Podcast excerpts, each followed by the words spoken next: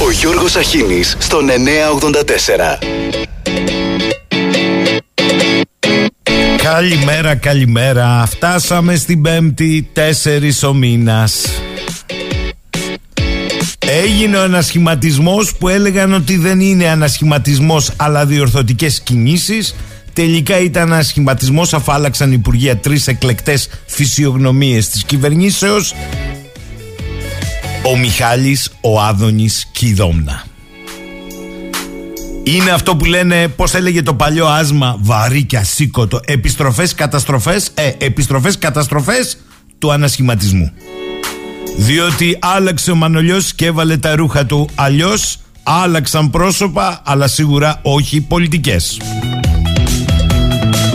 Προφανώς όλοι μαζί ανακυκλούμενοι υπουργοί αλλά και ο πρωτοεργάτης, ο πρωθυπουργός, μπορεί να μην πτωηθούν από τις αποτυχίες. Επικαλούμενη τη ρίση του Τσόρτσιλ, επιτυχία είναι να προχωράς από αποτυχία σε αποτυχία χωρίς να κάνει τον ενθουσιασμό σου. Και από εκεί και πέρα στην ανακύκλωση προσώπων σε καρέκλες έχουμε και ρεκόρ. Πέμπτη φορά ο Μιχάλης Χρυσοχοίδης Υπουργός Προστασίας του Πολίτη. Δεν τον μπακτώνουν στην καρέκλα να τελειώνουμε. Ακόμη περισσότερο που η τελευταία του θητεία στην προηγούμενη κυβέρνηση που είναι του νυν πρωθυπουργού η προηγούμενη κυβέρνηση, Μητσοτάκη κυβέρνηση, έληξε με την εκπαραθύρωσή του με τα πολλών επένων από το Μέγαρο Μαξίμου τον Αύγουστο του 2021. Για τον Άδωνη ολική επαναφορά στο Υπουργείο Υγείας που ξυπνά λίστου μνήμης εποχές. Τι να πρωτοθυμηθείς; Επικυβέρνηση Σαμαρά, ο εμπνευστής τη επιβολής του εισιτηρίου των 5 ευρώ για την επίσκεψη στα δημόσια νοσοκομεία. Μετά το όνομά του συνδέθηκε με το κλείσιμο των νοσοκομείων που δήλωνε και περφάνεια γι' αυτό. Διότι δεν θα μας πάρει ο Τόμσεν από εδώ την εφαρμογή των μνημονίων, ξέρουμε εμείς καλύτερα.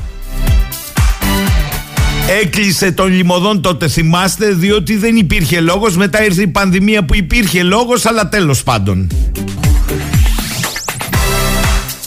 Προφανώς και αυτό ελάχιστα ενδιαφέρει. Η ορολογιακή βόμβα στο χώρο της δημόσιας υγείας. Δεν ξέρω αν υπάρχει καλύτερος dealer για τα ιδιωτικά θεραπευτήρια αλλά πάντως εντάξει. Καλά πάμε παιδιά, καλά πάμε είναι οι πρώτοι μήνες της δεύτερης θητείας και οι πρώτες μέρες του νέου χρόνου. Οπότε το βαφτίσαμε διορθωτική κίνηση. Ο Μιχαλάκης επέστρεψε στο Υπουργείο Προστασίας του Πολίτη από το οποίο φεύγει ο Γιαννάκης ο οικονόμου για τον οποίο διαμαρτυρήθηκε δεν θα πω ονόματα. Ο πρόεδρος, εσείς θα καταλάβετε, μεγάλης ΠαΕ, μεγάλος οικονομικός παράγοντας, μεγάλος καναλάρχης, ότι έχει στοχοθετήσει μονόπαντα τους οπαδούς της ομάδας του. Τι δεν καταλάβατε. Η Δόμνα είναι η κυρία που είχε πει στη Βουλή ότι δεν είναι εδώ και μεγάλο ζήτημα να προχωρούν τα παιδιά 2, 3, 4, 5 χιλιόμετρα την ημέρα για να πάνε σχολείο. Πάει στο Υπουργείο Εργασίας. Δεν είναι πρόβλημα να ξυπνάς 5 το πρωί και να πηγαίνεις 15 χιλιόμετρα με τα πόδια. Δουλειά να μην βρίσκεις και άμα τη βρίσκεις να είναι όπως είναι πληρωμένη. Όλα τριγύρω αλλάζουν και όλα τα ίδια μένουν. Με λίγα λόγια, με το διορθωτικό ανασχηματισμό που δεν είναι ανασχηματισμός, είναι διόρθωση, αλλά δεν είναι διόρθωση, είναι ανασχηματισμός. Πάμε και όπου βγει, παιδιά. Την ίδια στιγμή πέρασε από κάτω μία υπογραφή στο Υπουργείο Οικονομικών, παρακαλώ πολύ, που όμως αναρτήθηκε στο Διάβια. Θέλετε να ακούσετε; Δίνουν 4,5 εκατομμύρια ευρώ στα ΜΜΕ, ξέρετε πια, για να διαφημίσουν τους πληστηριασμούς. Πάτε καλά. Να σε το δανειολήπτης να σου παίρνουν το μοναδικό σου σπίτι για δυναμία πληρωμής μερικών χιλιάδων ευρώ και στα κανάλια τα ραδιόφωνα και τις εφημερίδες, όχι τις πετσομένες, ε, να παίζουν πληρωμένες διαφημίσεις για τους πληστηριασμούς. Αυτό θα συμβεί διότι η επικοινωνία και όχι η ουσία είναι η αποθέωση της πολιτικής. Η απόφαση στο Διάβγεια που ισχύει και υπεγράφηκε και αναρτήθηκε στις 20 Δεκεμβρίου του 23 και ισχύει για το 24 λέει έγκριση του προγράμματος επικοινωνιακής προβολής προσέξτε που αφορά στην καμπάνια ενημέρωσης των ευάλωτων δανειολητών του Υπουργείου Εθνικής Οικονομίας και Οικονομικών το οποίο θα χρηματοδοτηθεί από τον τακτικό προϋπολογισμό του φορέα. Το πρόγραμμα της επικοινωνιακής προβολής του Υπουργείου Εθνικής Οικονομίας και Οικονομικών ανέρχεται στο συνολικό ποσό ύψους 4.588.000 ευρώ. Να σου χτυπάει απ' έξω την πόρτα αστυνομία για, μέχρι να τη σπάσει για να μπει να σου κατάξει στο σπίτι και εσύ να βλέπεις την οθόνη διαφήμιση αφού δεν το πλήρωσες δεν το σώζεις. Καλά πάμε. Καλημέρα, καλημέρα. Ο Φώτης λέει οι ίδιες φάτσες, οι ίδιοι δημοσιογράφοι που κυνηγούσαν τη γιαγιά στον μπράλο που μάζευε ρίγανη χωρίς μάσκα, αν και θα τους άρεσε πιο πολύ στο γράμμο, το κόψαν στα τσιφτετέλια μέσα στο νοσοκομείο χωρίς μάσκες και μιλάνε για το ότι τους στοχοποιούν κιόλας. Μήνυση πρέπει να τους κάνουν όσοι ήταν κλινήρες για να μην τους κόλλησαν γρήπη, δηλαδή οι μπουζουξίδες. Ράπιτ είχαν κάνει τα μπουζούκια πως μπήκαν μέσα, κοροϊδεύουν λέει τον κόσμο. Πάντως τον Μιχάλη τον προτιμούν πολύ πρωθυπουργό. Ειδικό στο ξύλο Μιχάλης λέει ο Λεωνίδας από τα Γιαννιτσά. Δεν καταλαβαίνω γιατί είσαι αρνητικός με τον Άδωνη, λέει ο Αντώνης. Λες και είχε δώσει ποτέ δικαίωμα ή είναι κανένας κολοτούμπας. Όχι βέβαια, Αντώνη, έχεις δίκιο. Νοβάρτης είσαι εδώ, μακού. Ο Γιάννης από τη Ρόδο λέει μια ωραία είδηση. Συγχαρητήρια στη μαθήτρια σχολείου στο Ηράκλειο που βγήκε 17η νομίζω σε διεθνή διαγωνισμό λογοτεχνίας. Έρχεται Μασαμπούκα, λέει ο Κώστας Φάιζερ νούμερο 3, γι' αυτό επιστρέφει η Υπουργάρα στο Υγείας. Βέβαια ότι κολλάνε γρήπη, μπουζουξίδες και οι σκυλάδες που κουβαλά το κυβερνών κόμμα στα νοσοκομεία. Εκεί δεν πειράζει, ο ασθενής ζήτησε μπουζούκια να του χαλάσουμε το χατήρι. Αληθεύει, λέει ότι θα πάρουμε νέο VIP αεροπλάνο των κυβερνητικών. Βεβαίως, ψάχνουμε και τρίτο. Τι δεν καταλάβατε, ρε παιδιά; Καλημέρα, καλημέρα. Εγώ σας είπα έγινε ανασχηματισμός που έλεγαν ότι δεν είναι ανασχηματισμός αλλά διορθωτικές κινήσεις που είναι ανασχηματισμός αλλά τελικά είναι διορθωτική κίνηση. Καλά πάμε σε όλα. Το άλλο δεν μου το σχολιάζετε όμως. Παιδιά, 4,5 εκατομμύρια στα ΜΜΕ για να διαφημίζονται κρατικώς, παρακαλώ, οι πληστηριασμοί. Αυτό πάει καλά. Περιμένω να ακούσω τον 984 διαφήμιση πληστηριασμού. Καλημέρα, καλημέρα. Θα το πω από χθες το πρωί. Οι υπουργάρες της κυβέρνησης προ ανασχηματισμού, φαντάζομαι και μετά ανασχηματισμού διορθώσεων, έχουν επιδοθεί σε αποθεωτικά λογίδρια για τα ωφέλη της ελεύθερης αγοράς με την ευκαιρία των τιμών που ανακοίνωσαν οι πάροχοι ενέργειας και της χρωματιστής θηλιάς που μπήκε στα νοικοκυριά. Ο αρμόδιος Υπουργός Ενέργειας, ο κύριος Κυλακάκης, στην ΕΡΤ, κάλεσε από τηλεοράσεως ιδιώτη πάροχο που επέλεξε ο ίδιος να ρίξει την τιμή στο πράσινο, αλλιώς θα αλλάξει πάροχο. Να τη ρίξει ο ίδιος λέει γιατί θα αλλάξει πάροχο. Και αυτό κατά τον Υπουργό είναι η απόδειξη ότι τα νοικοκυριά μες στον παράδεισο της ελεύθερης αγοράς έχουν το δικαίωμα να επιλέξουν. Αλλά να επιλέξουν τι; Τι χρώμα με το οποίο θα καταλυστεύονται από παρόχους ενέργειας; Κράτησα το πράσινο, ο πάροχος έχει βγει από τους ακριβούς. Του δίνω ένα μήνα καιρό να αλλάξει τιμές. Διαφορετικά θα αλλάξω εγώ τον πάροχό μου, είπε ο Υπουργός. Και όποιος κατάλαβε, κατάλαβε.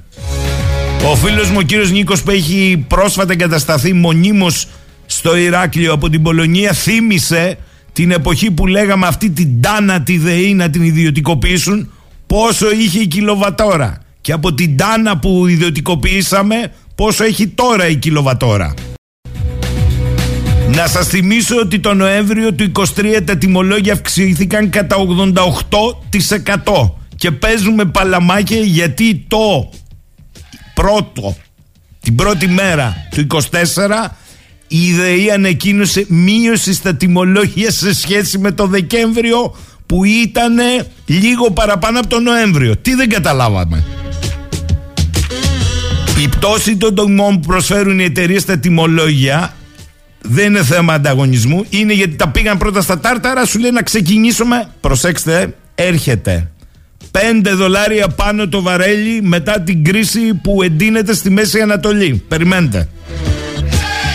Λοιπόν, πάω πολύ γρήγορα στον κύριο Μιχάλη Χριστοδουλίδη, ενεργειακό επιθεωρητή. διότι είχαμε αφήσει το υπόλοιπο να δούμε τις πρώτες μέρες και επειδή οι υπουργοί όλοι προβάρουν τον ανταγωνισμό, το είπε και ο Σκυλακάκης, προειδοποιεί στον πάροχό του ότι αν σε ένα μήνα δεν αλλάξει θα φύγει το πράσινο και όλοι κορδώνονται για τις χαμηλές τιμές που ανακοίνωσαν οι εταιρείες. Υπενθυμίζω, το Νοέμβριο τα τιμολόγια αυξήθηκαν κατά 88%. Καλημέρα κύριε Χριστοδουλίδη. Καλημέρα κύριε Σαχίνη, καλημέρα και στην όμορφη Κρήτη. Εγώ θα ήθελα να συμπληρώσω το εξής. Ακόμα και αν έχουμε όντως ε, τον Ιανουάριο μια ελαφρά πτώση των τιμών σε σχέση με τον Δεκέμβριο, έτσι κατά 15%, Ναι. εγώ πρέπει να πω και το έχω πει πάρα πολλές φορές, ε, το θέμα δεν είναι αν δούμε μια μικρή έκπτωση τον Ιανουάριο σε σχέση με το Δεκέμβριο, αλλά σε σχέση με το Δεκέμβριο ε, του 2019 θα πρέπει να γίνεται η συζήτηση. Εκεί είναι το πρόβλημα, διότι αυτή τη στιγμή ακόμα και το 13,63 λεπτά την κιλοβατόρα που έχει δώσει στο πράσινο τιμολόγιο η ΔΕΗ, που είναι η φτηνότερη, μου επιτρέπετε να πω το όνομα η ΔΕΗ, Μάλιστα. Η οποία Ε, όταν λοιπόν- φωνάζαν όλοι να, ιδιωτικοποιηθεί, να ιδιωτικοποιηθεί η Τάνα, έτσι το λέγανε, Ναι. η κιλοβατόρα πόσο ήταν, θυμάστε; Μήπως. Βεβαίως, ε, ε, ήταν 8 με 9 λεπτά. Μάλιστα. Για να ξέρουμε τι- πού έχουμε Ναι, φτάσει με ναι, τον δηλαδή, υγιή ε, ανταγωνισμό. Φτάνουμε τα 8-9 λεπτά να γίνονται 13,63 και να λέμε άθλος. Όχι, παιδιά να τα λέμε τα πράγματα με το όνομά τους.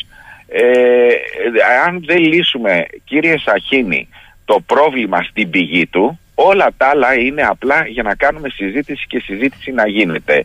Δηλαδή το να πάρω ok, ένα φθηνότερο τιμολόγιο σε σχέση με τα υπόλοιπα της αγοράς α, θα είναι πάντα πολύ ακριβότερο σε σχέση με αυτό που πλήρωνα Μάλιστα. ε, με τον Ιανουάριο του 20. σας λέω Άρα εγώ, κύριε έτσι. Χριστοδουλίδη, από το Νοέμβριο που έχουμε 88% αύξηση, πήγαμε στο, δοκε- στο Δεκέμβριο που, που είχαμε 2% αύξηση και πάμε τώρα στον Ιανουάριο που είναι κάτω από του Δεκεμβρίου αλλά πάνω από του Νοεμβρίου. Δηλαδή ακριβότερο. Αυτό. Ναι. Μάλιστα. Ναι, λοιπόν εντάξει, νομίζω ότι δε- δεν πιάνουμε την ουσία. Κύριε Σαχίνη, πρέπει να πούμε ε, στον κόσμο, αλλά το έχω πει εγώ και πολλές φορές και στους αρμόδιους και τους στο Υπουργείο Ενέργειας αλλά και στη Ρυθμιστική Αρχή Ενέργειας ότι γιατί η Ελλάδα είναι η τρίτη ακριβότερη χώρα στην αγορά χονδρικής του ρεύματος ε, σε σχέση με τις υπόλοιπες ε, χώρες της Ευρωπαϊκής Ένωσης. Μονίμως είμαστε στην πρώτη τριάδα, στην πρώτη ακριβότερη τριάδα. Εμείς η Ιταλία και η Μάλτα. Συνέχεια, εμείς η Ιταλία και η Μάλτα. Πρέπει να πούμε να λύσουμε αυτό το πρόβλημα. Διότι αν δεν λυθεί αυτό, το, το 13,63 θα γίνει ε, 12,62 ή θα γίνει ξέρω εγώ 14,55.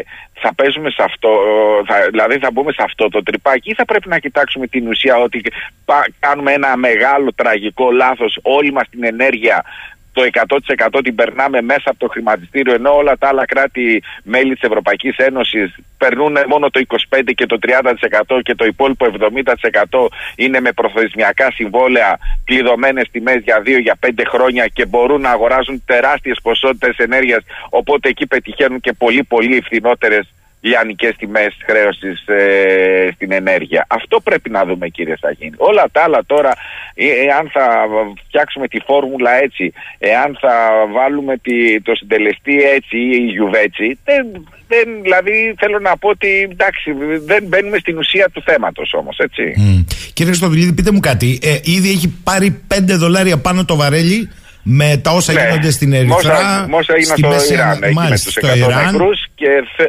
θέλω 200 να ελπίζω, φτάσανε οι εγώ νεκροί. το λέω προσωπική μου ευχή και ελπίδα, να σταματήσει εκεί το κακό, διότι εάν δούμε μια ε, κλιμάκωση της έντασης και μιλάμε πλέον για σύραξη ανοιχτή, δηλαδή δούμε μια δεύτερη Ουκρανία στη Μέση Ανατολή, όλα αυτά τώρα που συζητήσαμε ή που συζητήσαμε πριν λίγες μέρες δεν θα έχουν κανένα, καμία αξία και κανένα νόημα. Διότι οι τιμές θα εκτοξευτούν στα ύψη, το Brent όπως λέτε έχει ε, ξεπεράσει τα 83 δολάρια ενώ ήταν κάτω από 80. Η θερμική κιλοβατόρα στο φυσικό αέριο θα φτάσει ε, από τα 32 ευρώ που ήταν εχθές ε, να, να πάει στα 150 ή στα 200 και τότε θα μι- συζητάμε αν το, τα 30 λεπτά ή τα 40 λεπτά η κιλοβατόρα είναι φτηνή. Άρα ε, εδώ το κλειδί είναι αυτό που είπατε, η αγορά ενέργειας και πόσο, Ναι. με πόσο στρεβλό τρόπο μετέχει η χώρα σε αυτό και σε μια εποχή όπου οι θαλάσσιες οδοί ανεφοδιασμού πλέον και όχι Ναι. αγωγή, η τεχνητή νοημοσύνη και οι σπάνιες γιές θα καθορίσουν το μοντέλο του πλανήτη από το 24 και μετά. Τα έχουμε Βέβαια. καταλάβει αυτά; Βε- Όχι, δεν ξέρω αν τα έχουμε καταλάβει. Το θέμα είναι, ε, έχει γίνει μια προετοιμασία σχετική ε, στη χώρα μας από πλευράς ε, υποδομών ενέργειας, ενώ ότι θα λειτουργήσει, ξέρω εγώ, σε λίγες μέρες ο καινούριος τερματικός σταθμός στην Αλεξανδρούπολη. Ότι το καλώδιο το σύνδεση της Κρήτης με την Αττική όπου να είναι ολοκληρώνεται. Λέω εγώ τώρα. Ωραία. Ότι διεισδύουν κάποια ΑΠΕ στο σύστημα που δεν Ωραία τα είχαμε αυτά πριν. όλα. Όλα αυτά όμως τελικά πώς θα εργαλειοποιηθούν Μάλιστα. προκειμένου ο, η Ερώτηση. χώρα να πετύχει φτηνή ενέργεια; Αυτό είναι Ερώτηση. το ερώτημα. Τερματικό σταθμός, ναι, αλλά για εισαγόμενο φυσικό αέριο, ε. Ναι, ναι, που έχει τέσσερις φορές πάνω η τιμή Μάλιστα. του LNG από το αεριοποιημένο που ερχόταν από τη Ρωσία. Κύριε Σαχίνη, πριν το 20 είχαμε φτηνό ρεύμα, ξέρετε γιατί. Γιατί έρε άφθονο το φυσικό αέριο της Ρωσίας που οι τιμές ήταν 6, προσέξτε, ξαναλέω το νούμερο, 6 ευρώ η θερμική μεγαβατόρα. 6. 6 ευρώ η θερμική μεγαβατόρα όταν σήμερα το 32 που είναι πενταπλάσιο Μ' ακούτε; Βεβαίως. Εντάξει, λέμε δόξα τω Θεώ που δεν είναι 100. Αυτό. Πείτε μου και κάτι τελευταίο και θα τα ξαναπούμε γιατί ο πρώτος μήνας είπατε ότι καλέσατε τους καταναλωτές να είναι πολύ προσεκτικοί και φιδωλοί να μην παρασυρθούν ε, Ναι, γιατί... καταρχήν παραπλα... μισό λεπτό. Πρέπει να πούμε ποιοι- ε, ότι ε, κάποιοι πάροχοι παραπλανούν τους καταναλωτές, τους δείχνουν ας πούμε κάποιες βασικές τιμές εκκίνησης στο πράσινο που είναι χαμηλές, αλλά τους αποκρύβουν ότι ε, υπάρχει και η ρήτρα αναπροσαρμογής με πολύ κακούς συντελεστές, όπου το, τα 10 λεπτά που προσφέρουν σαν βασική ή τα 9 λεπτά γίνονται 18 λεπτά σ- στο τέλος. Η ΔΕΗ δεν το κάνει αυτό. Θέλω να είμαι ειλικρινής. έτσι. Μμμ. Άρα ε, να είμαστε προσεκτικοί προς το παρόν και φιδωλοί ούτως ή άλλως ε, μας έχουν βάλει σε ένα τρυπάκι θα δούμε πώς θα βγούμε από αυτό το τρυπάκι δεν ξέρω, δεν ξέρω. Ε, δεν θα βγούμε και Δεν θα βγούμε. Σαχίνη, να σας πω κάτι. Δεν πρόκειται να βγούμε, διότι όσο το- έχουμε αυτό το target model, αυτό το μοντέλο τιμολόγησης του ρεύματος με, αυτέ, με αυτές τις τρευλώσεις, δεν υπάρχει περίπτωση. Θα, θα διονύζουμε την, την ενεργειακή μας μιζέρια. Αυτό θα γίνεται. Σας το λέω εγώ. Πάντως, Εάν κύριε- δεν πάρθουν αποφάσεις πολιτικές γενναίες ώστε να απεξαρτηθεί η χώρα μας από το 81% που έχει σήμερα ενεργειακή εξάρτηση και να πάει κάτω από το 50% που είναι ο μέσος όρος της Ευρωπαϊκής Ένωσης, ε, οι Έλληνες καταναλωτές θα πληρώνουν πάρα πολύ ακριβά το ρεύμα. Μάλιστα. Α, αυτή είναι μια πραγματικότητα. Το να λέμε ε, θα φτιάξουμε πράσινα, κίτρινα, πορτοκαλί, μόβ, ροζ και εγώ δεν ξέρω τι, ε, όλα αυτά δεν έχουν καμία πλέον σημασία εάν δεν, εάν δεν μπούμε στην πηγή του προβλήματος. Η πηγή του προβλήματος είναι ότι όλη η ενέργειά μας είναι εκτεθειμένη στο 100% στο χρηματιστήριο ενέργειας και το ενεργειακό μας μείγμα πάει- είναι προς τη λάθος κατεύθυνση. Ε, κύριε Χριστοδουλίδη, ε, ε, πείτε μου και κάτι χρηστικό.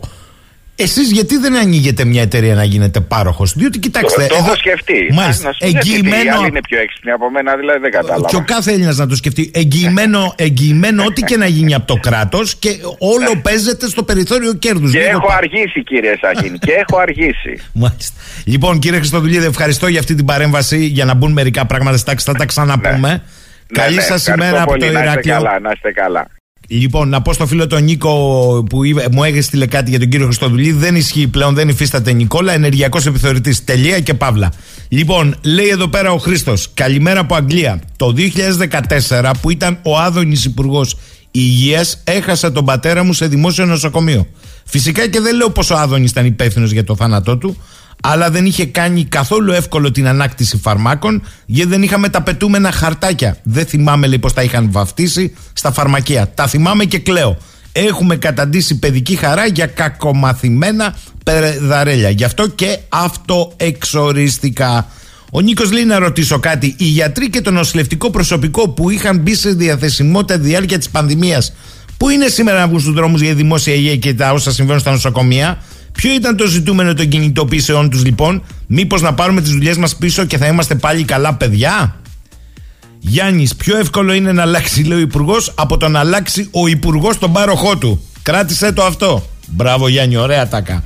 Καλημέρα. Επικρατεί, λέει, υποκρισία ο Παναγιώτης. Ο Τσίπρας είχε παρουσιάσει ολοκληρωμένη πρόταση για την ενέργεια στην Ελλάδα. Δεν άρεσε όμως σε κανένα και δεν προβλήθηκε αυτή η θέση επαρκώς από τα ΜΜΕ. Επιλογή όλων μας ήταν να πάψουμε να γκρινιάζουμε λοιπόν. Τι ακριβώς ολοκληρωμένη πρόταση; Παναγιώτη, βοήθησε μας λίγο, γιατί αν θυμάμαι καλά, το χρηματιστήριο στην ενέργεια άνοιξε επί Τσίπρα. Κάνω λάθος; Πάμε με τραγούδι σε διάλειμμα. Países poseen, en fin, abundantes recursos. Otros no poseen nada. ¿Cuál es el destino de estos? Morirse de hambre. Ser eternamente pobres. ¿Para qué sirve entonces la civilización? ¿Para qué sirve la conciencia del hombre? ¿Para qué sirven las Naciones Unidas? Έχει αίμα το αντίδα στο καινούριο που φοράω Και το κινητό στη θήκη που στο χέρι μου κρατάω. Έχει κόπο και υδρότατο που κάμισο ταρμάνι Και κουβάλι μα σπόρι του καφέ μου το χαρμάνι Έχει πόνο και φοβέρες κάθε κουταλιά νουτέλα Και το δέρμα που χρειάστηκε στις μπάλας μου την κέλα Έχει δάκρυα ο κάθε κόμπος που έχω στο χαλί μου Και το τζόκεϊ που με μαγιά φοράει κεφαλή μου Γιατί όλα όσα είπα της ζωής μου προϊόντα μου Τα αφήσαν οι δικοί μου ή τα αγόρασα από σπόντα Δουλέψανε παιδιά που είναι γεννημένα δούλοι με ροφάι με ροδούλη και εμείς πέσουμε κρυφτούλοι. Νησία και Σουδάν, Μαλαισία, Πακιστάν και δεκάδες χώρες που τα πιτσιρίκια δεν θα φαν. Για να έχω κομπουφάν με υπογραφή της Nike, πα και δώσει ο Θεός και μου κάνουν καναλάι. Όταν έβγαινα να πέσω στην αλάνα με την μπάλα, κάποιες οικογένειες δεν είχαν να πάρουν γάλα. Όταν άφηνα χαρτά έτο στον ουρανό να ανέβει, κάποια αφήναν το παιδί τους μονάχο να ζει και ανέβει. Όταν μου λέγει η γιαγιά μου κάθε βράδυ παραμύθια σκοτώναν αυτέ ψυχές. Άρρωστες από συνήθεια όταν μου φέρνει νονά μου τη λαμπάδα και παιχνίδια. Συνομιλικοί μου ψάχνα την τροφή τους στα σκουπίδια. Όταν έβλεπα μικρό στο χοντρό και το λιχνό. Μάσα σκλάβους να δουλεύουν στα ορυχεία του Κονγκό. Όταν οι γονείς μου μήκαν όλο αγκαλιέ και χάπια. Χαρτομάντιλα πουλούσα και λουλούδια στα φανάρια. Ό,τι φόρεσα ως τώρα Nike, Puma και Sportex. Τα έχουν φτιάξει δια της βίας στην Ασία, στον Μπαγκλαντές. Όσα λόγια και να πω, όσους στίχους και να γράψω. Στράφι θα πάνε κι αυτοί. Αν τον κόσμο δεν αλλάξω. Σ' αυτή τη μηχανή του κόσμου οι λαοί Αντί για λάδι καίνε ανθρώπου αίμα Μ' αλλάζουν οι καιροί και θα έρθεις η στιγμή Κι ο δούλος θα είναι αυτός. Που βάζει στέμα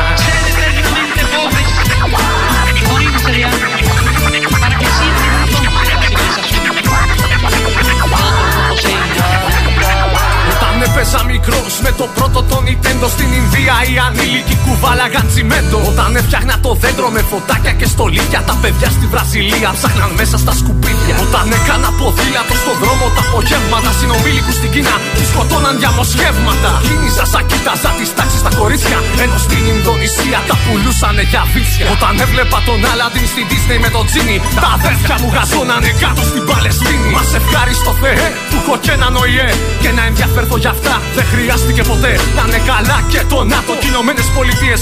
Της θρησκείας του αδερφάτων, όλες τις παιδεραστίες. Πάμε πάνω απ' όλα τα άλλα του μεγάρου μας τη ζάλα. Δεν θα είχε την κουτάλα αν δεν ήσουν καπιτάλα. Είναι το σύστημα ρολόι που ρυθμίστηκε να τρώει την εργατική την τάξη. Πολλά αυτή τα έχει παράξει. Μα δεν να το καταλάβει και μετά ποιος θα προλάβει. Από το κύμα να γλιτώσει και πανί να ανασηκώσει. Στο σχολείο σου αριστούχο να κρατάω τη σημαία. Ήμουνα απ' τη χώρα και δεν με κάνει παρέα. Με έχει σκοτώσει στο Ιράκ, στο Βιετνάμ, στην Παλαιστίνη. Εγώ αγέννητο μωρό και δεν είχα καν ευθύνη. Με έχει βγάλει τα αργανά μου. Πα και πάρει τα λεφτά σου για να ζήσουν παραπάνω. Λίγο τα αφεντικά σου πήγε σκλάβο στο παζάρι και με πουλάκες φαντάσου. Θα γυρίσει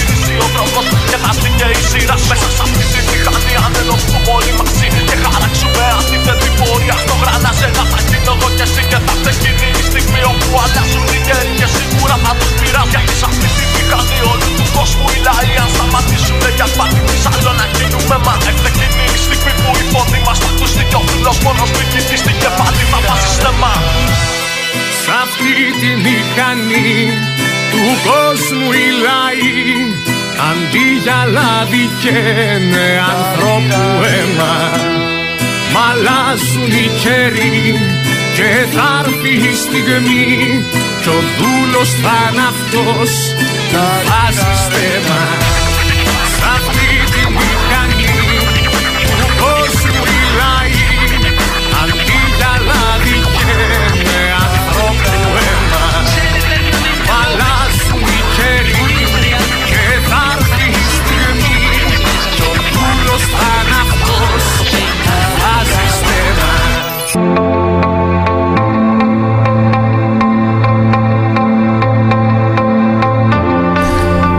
και 35 πρώτα λεπτά. Ακούτε πάντα 984. Λέει ο φίλος Μωσάκης εδώ, σε σχέση με τα προηγούμενα ε, στο χώρο της υγείας. Σκέψου, λέει ο Σάκης, ακούστε τι λέει, να μπαίναν τίποτα γυφτάκια. Το γυφτάκια με την περήφανη έννοια, με τίποτα κλαρίνα στο Νάσιο να πούν τα κάλαντα. Θα είχε βγει ο Πλεύρης λέει σε έκτακτο δελτίο. Αλλά αν φέρει το κόμμα μας, γιατί ένα είναι το κόμμα, τα δειλινά στον Ερυθρό Σταυρό, έχουμε Χριστούγεννα ρε παιδιά.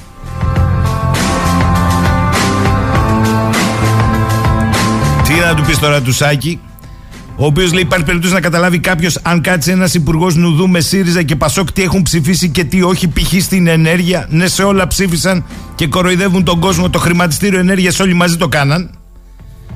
Ο Νίκος μου λέει: Άκουγα το στίχο από τους κοινούς συνητούς και θυμήθηκα, λέει: Πέστε κάτι για τη λίστα Epstein. Ακούγονται τέρατα εκεί και δεν το διαψεύδει κανείς. Η λίστα έχει αποχαρακτηρίσει ονόματα και ονόματα πολιτικών, θεατρικών συγγραφέων, φιλοσόφων, κορυφαίων της τεχνολογίας, βιομηχάνων κτλ. Αλλά παιδιά έχει αποχαρακτηρίσει ονόματα προέδρων, ε, μέχρι να επιβεβαιωθεί είναι άλλο, άλλο πράγμα αυτό.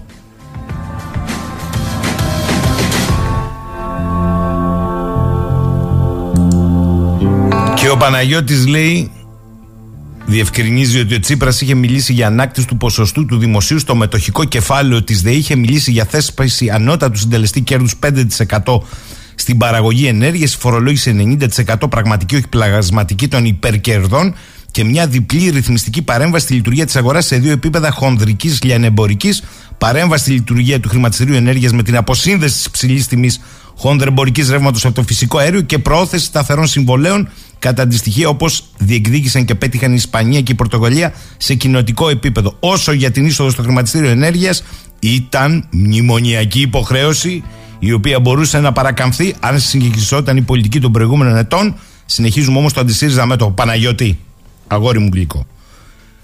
Τα είχε πει αυτά ο Τσίπρας.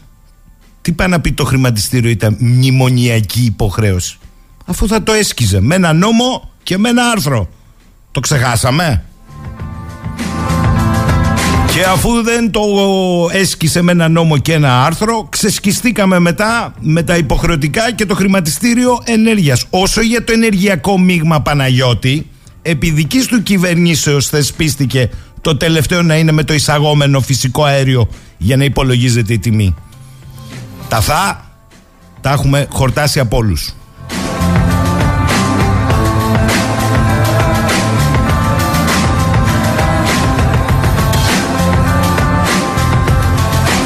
Και τέλος ο φίλος μου ο Νίκος λέει Γιώργο καλημέρα και καλή χρονιά Ο Βίσμαρκ έλεγε καθηγητές, καθηγητές τρεις και χάθη πατρίς τον ένα τον βρήκαμε για το Συρίγο, λέει. Ελπίζω να μην βρούμε και άλλους δύο. Λοιπόν, εγώ τώρα αρκετά με αυτά θέλω να καλημερίσω έναν καλό φίλο στη συχνότητα, δημοσιογράφο και συγγραφέα, τον κύριο Νίκο Ιγκλέση, με τον οποίο σε αυτή τη ταραγμένη είσοδο του 24 σε όλα, διότι στη Μέση Ανατολή, παιδιά, μετά το μακελιό στο Ιράν φτάναν 200 νεκροί, Τίποτα δεν προμηνύεται ότι θα πάει όπως το φανταζόντουσαν όλοι. Ο Νετανιάχου μια χαρά τραβά από το μανίκι της ΗΠΑ να γενικεύσει. Έχει και τις δημοσκοπήσεις του το 5% δεν τον θέλει να συνεχίσει να κυβερνά. Αν γίνουν εκλογές καταλαβαίνετε. Λοιπόν, καλημέρα κύριε Ιγκλέση.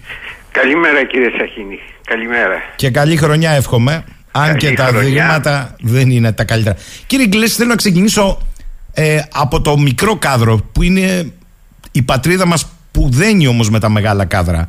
Ναι. Ε, διότι χθες το απόγευμα είχαμε ανασχηματισμός που δεν ήταν ανασχηματισμός, ήταν διορθωτική κίνηση, αλλά ήταν ανασχηματισμός. Και την ίδια ώρα είχαμε την πληροφορία ότι ο Αμερικανός Υπουργός Εξωτερικών που ξαναπιάνει το νήμα στη Μέση Ανατολή θα πάει το Σάββατο στην Τουρκία, στην Κωνσταντινούπολη, που θα δει το Χακάν Φιντάν, τον Υπουργό Εξωτερικών, και ίσως επιδιώξει να δει και τον Ερντογάν, και αμέσως μετά θα έρθει στα Χανιά, στην οικία του Πρωθυπουργού, σε μια ιδιωτική συνάντηση.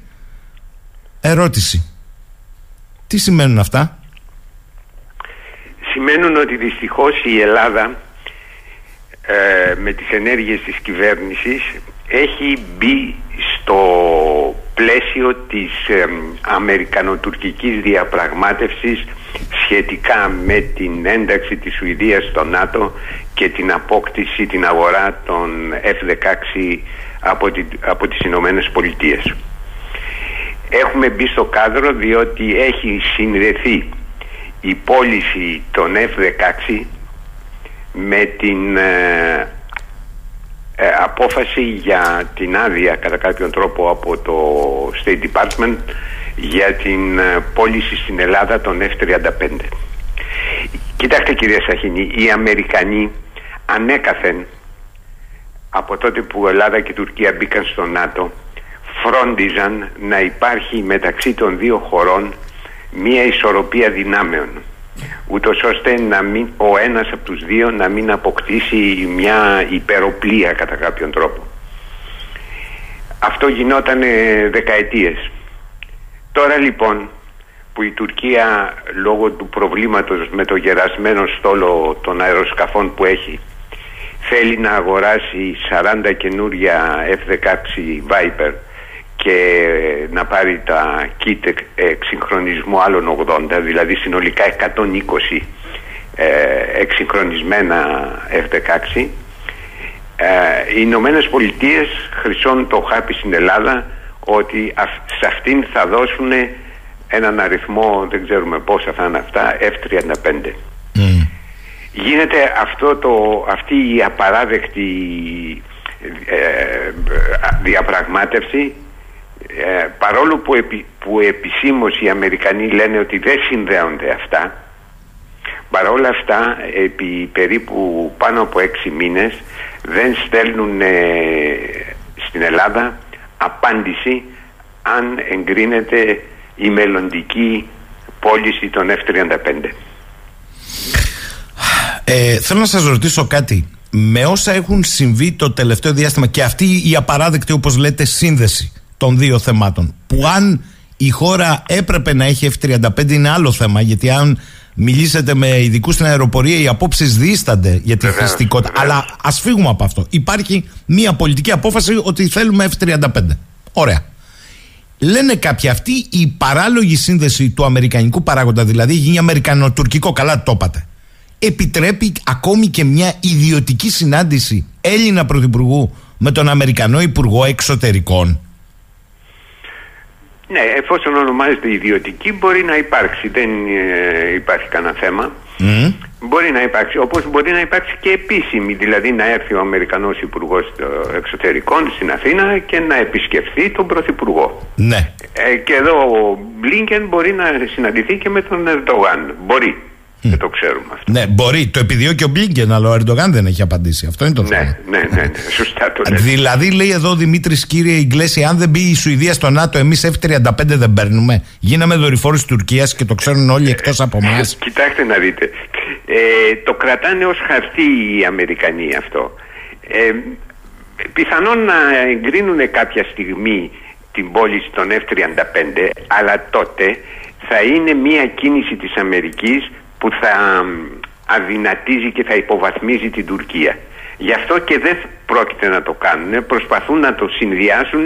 Πάρτε εσείς τα 120 F-16 και θα δώσουμε ξέρω εγώ 20 F-35 στην Ελλάδα.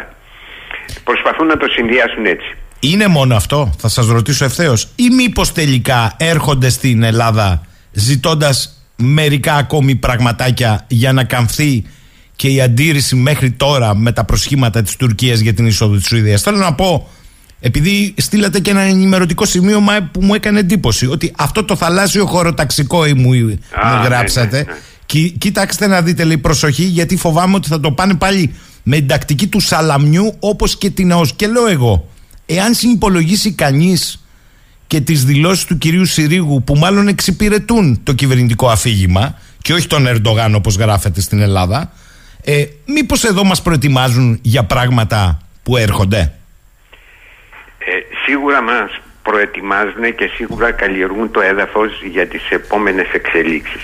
Τώρα, ε, ο, ο θαλάσσιος χωροταξικός σχεδιασμός ε, όπως είχα γράψει και σε ένα άρθρο μου είναι ένας εφιάλτης για την κυβέρνηση και γι' αυτό και δεν έχει προχωρήσει. Δι- Γιατί είναι εφιάλτης; Διότι ή θα πρέπει να κάνει ένα θαλάσσιο χωροταξικό σχεδιασμό συμπεριλαμβάνοντας όλες τις, θαλάσσι, ε, ε, τις θαλάσσιες εκτάσεις που εν δυνάμει ε, δικαιούται να έχει η Ελλάδα, δηλαδή την ε, ολοκληρωμένη ΑΟΣ της χώρας, όχι μόνο τις δύο περιοχές που έχουμε ορι- οριοθετήσει με η Ιταλία και Αίγυπτο, που θα πρέπει να περιλαμβάνει τα χωρικά ύδατα που δικαιούται να έχει η Ελλάδα, τα 12 δηλαδή ναυτικά μίλια σε όλη της την επικράτεια. Λοιπόν, αυτό όμως άμα το κάνει θα έρθει σε ευθεία σύγκρουση με την Τουρκία και θα ε, πετάξει στα, στο καλάθι των αχρήστων τη διακήρυξη των Αθηνών. Δηλαδή θα αντιδράσει έντονα η Τουρκία ότι χαλάμε το κλίμα και τις υποσχέσεις για μην- να μην κάνουμε μονομερείς ενέργειες. Λοιπόν, ή πρέπει να το κάνει αυτό, ή πρέπει να μην κάνει τίποτα όπως μέχρι στιγμής και να παίρνει πρόστιμο από την Ευρωπαϊκή Ένωση ή υπάρχει ο κίνδυνος, αυτό έγραψα, να κάνει χωροταξικό, θαλάσσιο χωροταξικό σχεδιασμό μόνο στις περιοχές που έχουμε οριοθετήσει ΑΟΣ και τις άλλες να πει ο- ότι είναι διεθνή ύδατα και δεν έχω δικαιώματα επί των άλλων περιοχών ούτως ώστε να μην προκαλέσει την Τουρκία. Αλλά αυτό θα είναι μία επιβεβαίωση των τουρκικών διεκδικήσεων και αιτιάσεων ότι το Αιγαίο Πέλαγος και η Ανατολική Μεσόγειος νότια του Καστελόριζου μέχρι την ΑΟΣ της Κύπρου είναι ειδική περίπτωση και πρέπει να ρυθμιστεί έξω από τα, τις πρόνοιες του δικαίου της θάλασσας. Α, ε, ε, Είναι ένας εφιάλτης για την κυβέρνηση. Δεν μπορεί, δηλαδή είναι πολύ δύσκολο και τα τρία να τα κάνει. Μήπως λοιπόν κύριε Ιγκλέση και το ρωτάνε και πολλοί ακροατές γιατί ο κόσμος έχει αρχίσει και υποψιάζεται μερικά πράγματα. Μήπως αρχίζουμε αυτό τον εφιάλτη να τον πηγαίνουμε στην εκδοχή που εσείς περιγράφετε ότι δεν θα κάνουμε τίποτα. Εξ αυτού, Ναι, αυτό είναι το πιθανότερο. ναι, εξ αυτού του λόγου να λέμε ότι και ο εξυγχρονισμός του πολεμικού ναυτικού είναι πεταμένα λεφτά ενώ τα F-35 που μόνο τις ανάγκες της χώρας από ό,τι έχω ακούσει από αεροπόρους δεν εξυπηρετούν αλλά μας δίνουν ακόμη περισσότερο στο αμερικανικό άρμα για τις μεγάλες παγκόσμιες συγκρούσεις θα το δούμε μετά αυτό μήπως λοιπόν λέμε πεταμένα λεφτά αυτό που εμπεδώνει την κυριαρχία και τα κυριαρχικά δικαιώματα στους θαλάσσιους χώρους αν οριοθετήσεις ΑΟΣ, αν κάνεις 12 ναυτικά μίλια είναι η απάντηση. Γι' αυτό τα θεωρούμε πεταμένα λεφτά. Η Τουρκία από Κοιτάξτε τη να δείτε, διακήρυξη κύριε της Σεγγενικού, Αθήνας ε, το- Ακούστε λίγο, η, η Τουρκία μετά τη διακήρυξη της Αθήνας ανακοίνωσε πρόγραμμα νέων 15 φρεγατών παρακαλώ πολύ. Ναι, Ναι. γιατί η Τουρκία έχει εγχώρια Μάλιστα. αμυντική βιομηχανία. Ενώ εμείς τη διαλύουμε. Κάθε χρόνο βγάζει μία κορβέτα, δεν θυ- ξέρω τώρα κάθε 1,5 χρόνο βγάζει μία φρεγάτα. Τα εξοπλίζει αυτά με πολλά συστήματα εγχώριας παραγωγής. Έχει ανεπτυγμένη, τη, όπως ξέρουμε, τη βιομηχανία των drones και αναπτύσσει πυραυλικά συστήματα δικά της. Μάλιστα.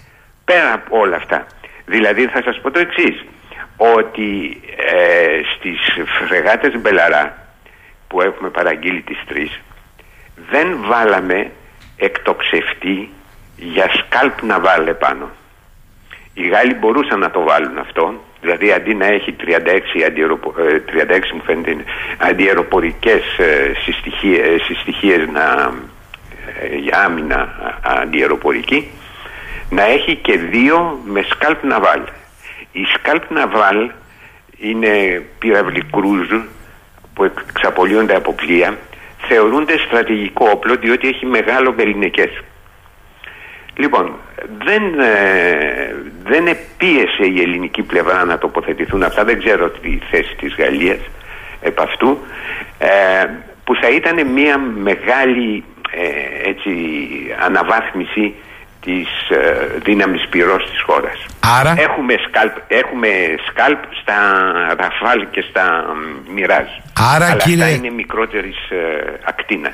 άρα κύριε Ιγκλέση, δικαιούμαι να εικάσω ότι ο εξυγχρονισμός του ναυτικού θεωρείται πεταμένα λεφτά αφού δεν έχεις πρόθεση να υπερασπιστείς Ναι, να σας ΑΟΣ, πω και κάτι άλλο. χωροταξικό. Μετά την, ναυπη- μετά την παραγγελία των Μπελαρά, είχαμε, είχαν πει και κυβερνητικά στελέχη ότι θα παραγγείλουμε και τέσσερις κορβέτες τις οποίες ε, θα ναυπηγούσαμε τουλάχιστον από τις τέσσερις στις τρεις σε ελληνικά ναυπηγεία. Ναι. Το πρόγραμμα αυτό σταμάτησε. Μάλιστα. Ουσιαστικά έχει παγώσει. Άρα, εγώ επιμένω, κύριε Ιγκλέση. Εγώ καταλαβαίνω ότι όταν δεν έχεις πρόθεση να υπερασπιστείς ΑΟΣ, χωρικά ύδατα, να κάνεις χωροταξικό, γιατί να εξοπλίσει το πολεμικό σου ναυτικό την ίδια ώρα που η Τουρκία δίνει τέτοια στρατηγική σημασία στη γαλάζια πατρίδα και μας λέει ότι η βιομηχανία δεν είναι μόνο οι εξαγωγές. Βιομηχανία είναι να παράξεις για να υποστηρίξεις την κατοχήρωση των δικαιωμάτων σου σε όλη την Ανατολική Μεσόγειο. Αυτό λέει η Τουρκία. Βέβαια. Μάλιστα. Ε, ε, εξάλλου από το, την εποχή του βιβλίου του, του Νταβούτογλου, το στρατηγικό βάθος, εκεί μέσα γράφει ο Νταβούτογλου ότι μια χώρα που δεν ε, παράγει τα δικά της τάγκς, τα δικά της πλοία και τα δικά της αεροπλάνα είναι εξαρτημένη από αυτούς που τα παράγουν. Το λέει ο Νταβούτογλου από τότε από τις αρχές του 2000. Λοιπόν, η Τουρκία έχει πάρει αυτή την πορεία και βεβαίως σωστά είπε ο κύριος Ντένιας πρόσφατα ότι θα πρέπει να να, ε, επανεξετάσουμε τα προγράμματα εξοπλισμού και να δώσουμε έμφαση στην ελληνική βι- αμυντική βιομηχανία.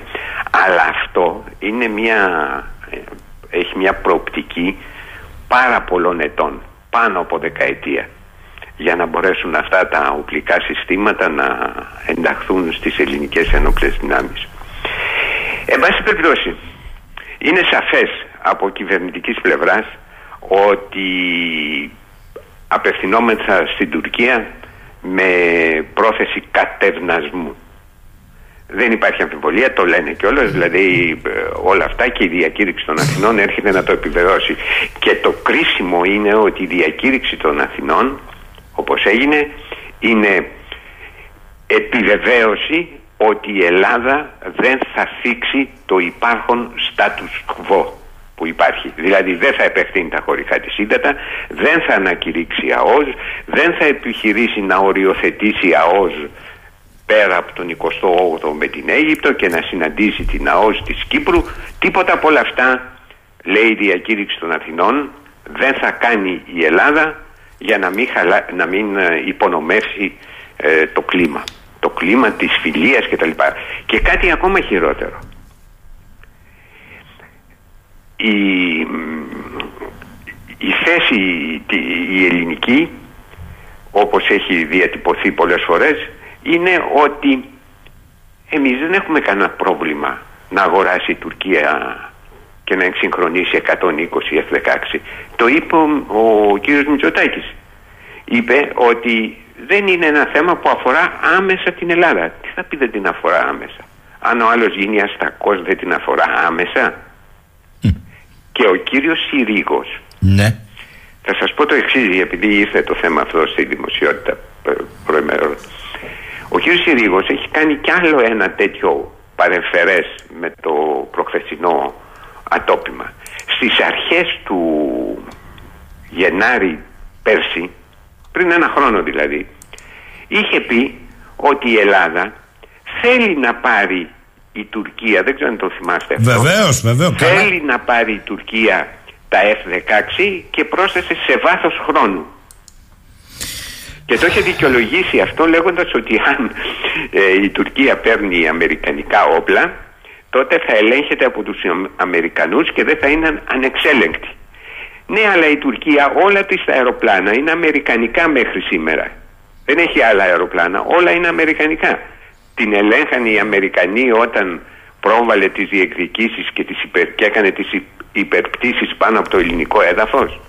Καλά. Ε, κύριε Γκλέση, μην κουράζεστε. Μέχρι τώρα ξέραμε ότι για την παράκαψη της συνθήκη της Λοζάνης ενδιαφέρονται οι Τούρκοι και τους λέγαμε και αναθωρητέ. Κάναμε λάθος. Ενδιαφέρεται και ο κύριος Συρίγος με έναν τρόπο. κατά 97%. Κοιτάξτε, κύριε Σαχίνη, Ε, όχι να ε, τα λέμε όλα, γιατί όταν. όταν ναι, ακούστε, όλα να τα λέμε. ακούστε, ακούστε, κύριε Γκλέση, θέλω να είμαι καθαρός όχι σε εσάς, στους ακροατές. Όταν λέγαμε για τις μεγάλες κολοτούμπες της κυβέρνησης Τσίπρα και των κυβερνητικών να λέμε και για τις μεγάλες κολοτούμπες καθηγητών που γράψαν βιβλία υπόδειγμα και πώς μέσα σε 4-5 χρόνια έχουν κάνει την κολοτούμπα της ζωής τους ως πολιτική. Με συγχωρείτε. Κοιτάξτε, εγώ θέλω να είμαι δίκαιος με τον κύριο Συρίγο. Την πρώτη φορά πέρσι το Γενάρη του είχα γράψει ένα άρθρο και έλεγα ε, οφειλόμενη απάντηση στον κύριο Συρίγο τότε με τα F16 που σας είπα. Τώρα άκουσα την αρχική του συνέντευξη στο Sky που την έδωσε. Εκεί λοιπόν γινόταν μια συζήτηση για τα εξοπλιστικά για το νέο αεροπλάνο που ετοιμάζουν οι Τούρκοι δικό τους πέμπτης γενιάς αεροπλάνο κτλ. Είπανε για τα όπλα, για την αμυντική βιομηχανία και όλα αυτά. Και ήρθε και το θέμα της αποστρατητικοποίησης των νησιών του Ανατολικού Αιγαίου. Εκεί λοιπόν ο κύριος Συρίγος είπε αυτό που δηλαδή ότι η συνθήκη της Λοζάνης είναι παροχημένη αναφερόμενος στο θέμα που βάζει η Τουρκία δηλαδή την αποστρατικοποίηση των νησιών σε αυτό αναφερότανε αλλά. Με συγχωρείτε κύριε. Δύο λεπτά, δύο λεπτά να το με συγχωρείτε, κύριε Κύριε Εγκλέση, μπορείτε να μου υποδείξετε στη συνθήκη της Λοζάνης το συγκεκριμένο άρθρο αποστρατιωτικοποίησης των νησιών; Μιλάει πουθενά. Όχι, δεν μιλάει για αποστρατιωτικοποίηση. Άρα, μιλάει για περιορισμένη Άλλο αυτό. οχυρών. Ακούστε, ακούστε κύριε Εγκλέση, ε, ναι. δεν θα σας αφήσω να ολοκληρώσετε. Όχι γιατί διαφωνούμε, αλλά εγώ το αφήγημα, ναι, το αφήγημα, το εξυπνακίστικο καθηγητών που γίναν πολιτικοί, με συγχωρείτε δεν θα το πάρω. Να μας υποδείξει το άρθρο ο κύριος Συρίγος στη συνθήκη της Λοζάνης και όχι των Παρισίων που μιλάει για το καθεστώς των νησιών της Δωδεκανήσου, στη συνθήκη της Λοζάνης να μας υποδείξει που μιλάει για αποστρατιωτικοποίηση. Πρώτον. Δεύτερον, να μας πει έληξαν αυτά τα θέματα μετά τη στρατιωτικοποίηση των στενών. Τρίτον και σημαντικότερον, αν είναι παροχημένο όλο αυτό το σύμφωνο, η συνθήκη της Λοζάνης κατά 97% με συγχωρείτε, παροχημένο σήμερα με βάση το Σύνταγμα είναι και το αρχικό κείμενο στο όνομα της Αγίας Ομοουσίου και Αδιαιρέτου Τριάδας. Να το καταργήσουμε νομικώς. Το λάθος του κυρίου Συρίγου, το οποίο το επαναλαμβάνει σας λέω για δεύτερη φορά, είναι ότι νομίζει ότι μιλάει σε ένα επιστημονικό ακροατήριο 10 ανθρώπων. Και ενώ μιλάει σε ένα τηλεοπτικό κανάλι πανελλήνιας εμβέλειας. Νομίζει ή, ή ξέρει πολύ καλά για λογαριασμού ποιο το Γιατί, κάνει; Κοιτάξτε κύριε Σαχίνη, το κρίσιμο είναι ότι όταν λες, όπως είπε ο Συρίγος, ότι το 97% των, του περιεχομένου της συνθήκης της Λοζάνης είναι παροχημένο, τότε δίνεις δικαίωμα στον Τούρκο να έρθει και να σου πει: Βρε παιδί μου, αφού το σύνολο σχεδόν είναι παροχημένο, έλα να την αναθεωρήσουμε. Είναι παροχημένο και για την Ήμβρο και την Τένεδο; Ε, βέβαια. Γι' αυτό είπα, δεν μας φτάνανε οι Τούρκοι, έχουμε και τον κύριο Συρίγο. Αλλά ο κύριος Συρίγος δεν το έκανε για τον Ερντογάν. Εκεί διαφωνώ με πολλούς ναι. κονδυλοφόρους. Ήξερε για ποιον το έκανε. Αυτό λέω. Ναι. Αλλά δεν νομίζω ότι τίθεται τέτοιο θέμα, δηλαδή αναθεώρησης ή εξυγχρονισμού, όπως έλεγε ο Ερντογάν, της συνθήκης της Λοζάνης. Δεν τίθεται τέτοιο θέμα. Ε, γιατί η συνθήκη της Λοζάνης, πέρα του ότι συμμετέχουν πάρα πολλές χώρες, καθορίζει τα σύνορα της Τουρκίας όχι μόνο με την Ελλάδα αλλά και με τη Βουλγαρία, μάλιστα, με την Ιράν, Συρία, το Ιράκ, την Περσία κτλ. Δηλαδή ε, πρέπει να ε, έρθουν όλες αυτοί και να συμφωνήσουν κτλ. Δεν υπάρχει τέτοιο θέμα. Δεν υπάρχει τέτοιο θέμα.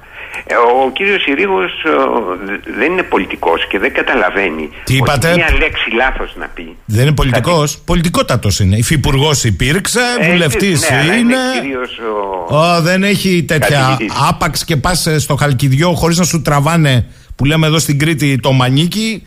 Άμα δεν θες χτύπους δεν πας στο Χαλκιδιό. Άμα θες χτύπους Α, θα τις υποστείς. Ε, κύριε Ιγκλέση, δεν θα μείνω εκεί. Νομίζω ότι είπατε τη, και σωστά κατά τη γνώμη μου ε, επί του θέματος αυτού. Θέλω να ανοίξουμε όμως λίγο ναι. το κάδρο σήμερα, διότι τα πράγματα στο Μεσανατολικό παίρνουν μία τροπή σιγά σιγά η οποία γίνεται, κακοφορμίζει το πράγμα. Δεν μας φτάνει το σφαγείο στη λωρίδα της Γάζας, δεν μας φτάνει τι έγινε στο Λίβανο. Είχαμε το χθεσινό χτύπημα στο, στο Ιράν που όλοι καταλαβαίνουν τι έχει γίνει. Έχουμε την Ερυθρά θάλασσα. Τώρα ο κύριος Μπορέλ λέει η Ευρωπαϊκή Ένωση. το χτύπημα στη Βηρητό. Μάλιστα, με το νούμερο 2 της Χαμάς εκεί. Ο κύριος Μπορέλ λέει ναι. να στείλουμε ε, και ναυτική δύναμη η Ευρωπαϊκή Ένωση να προστατεύσει τα συμφέροντά της ε, στην Ερυθρά θάλασσα. Οι Ιρανοί στέλνουν πλοίο στην Ερυθρά θάλασσα. Ωραίος κόσμος. Ε, κύριε Σαχίνη, πόλεμος πάντων μεν πατήρ, πάντων δε βασιλεύς. Από τον Ηράκλειτο. Λοιπόν, έχουμε πόλεμο. Πόλεμο ο οποίος ε, παίρνει διάφορες μορφές ανάλογα με τους υπολογισμούς των εμπλεκομένων. Δεν υπάρχει αμφιβολία. Τώρα, πού θα οδηγήσει αυτό το πράγμα, κανείς δεν μπορεί να το ξέρει, γιατί μπορεί να οδηγήσει και κάπου και από λάθος. Όχι επειδή σχεδιάστηκε έτσι. Κοιτάξτε να δείτε, η αλήθεια είναι ότι το Ισραήλ βρίσκεται σε κρίση ύπαρξης. Πρέπει να πολεμήσει δηλαδή. Αλλιώς θα διαλυθεί σαν κράτος, θα, θα αποσυνδεθεί. Ε, έγινε αυτό που έγινε με την επίθεση της Χαμάς και άρχισε η απάντηση του Ισραήλ. Μέχρι τώρα οι άλλοι δρόντες στην περιοχή και κυρίως το Ιράν μέσω της Χεσμολάχ κράτησαν μια επιφυλακτική στάση. Δηλαδή η Χεσμολάχ στο νότιο Λίβανο δεν μπήκε στον πόλεμο. Έριχνε κάποιες ρουκέτες κατά διαστήματα και αυτό ήταν όλο. Ε, τώρα έγινε αυτό το κτύπημα στη Βηρητό όπου σκοτώθηκε ο υπαρχηγός της Χαμάς απειλούν οι, οι της Χεσμολάχ ότι ε, αν κηρύξει το Ισραήλ πόλεμο στο Λίβανο αλλά το Ισραήλ δεν πρόκειται να κηρύξει τον πόλεμο στο Λίβανο το Ισραήλ θα κάνει κύριε Σαχίνη αυτό που έκανε και το 1972 με τη σφαγή στο, των αθλητών του Ισραήλ στο Μόναχο από το Μαύρο Σεπτέμβρη. Δηλαδή θα κυνηγάει σε κάθε χώρα του κόσμου όταν βρίσκει και θα σκοτώνει τα στελέχη της Χαμάς. Είτε στην Ευρώπη, είτε στην Τουρκία, είτε στις Ηνωμένες Πολιτείες. Αυτό έκανε το 72 με το, μετά τη, την επίθεση και τον θάνατο των Ισραηλινών αθλητών στους Ολυμπιακούς Αγώνες.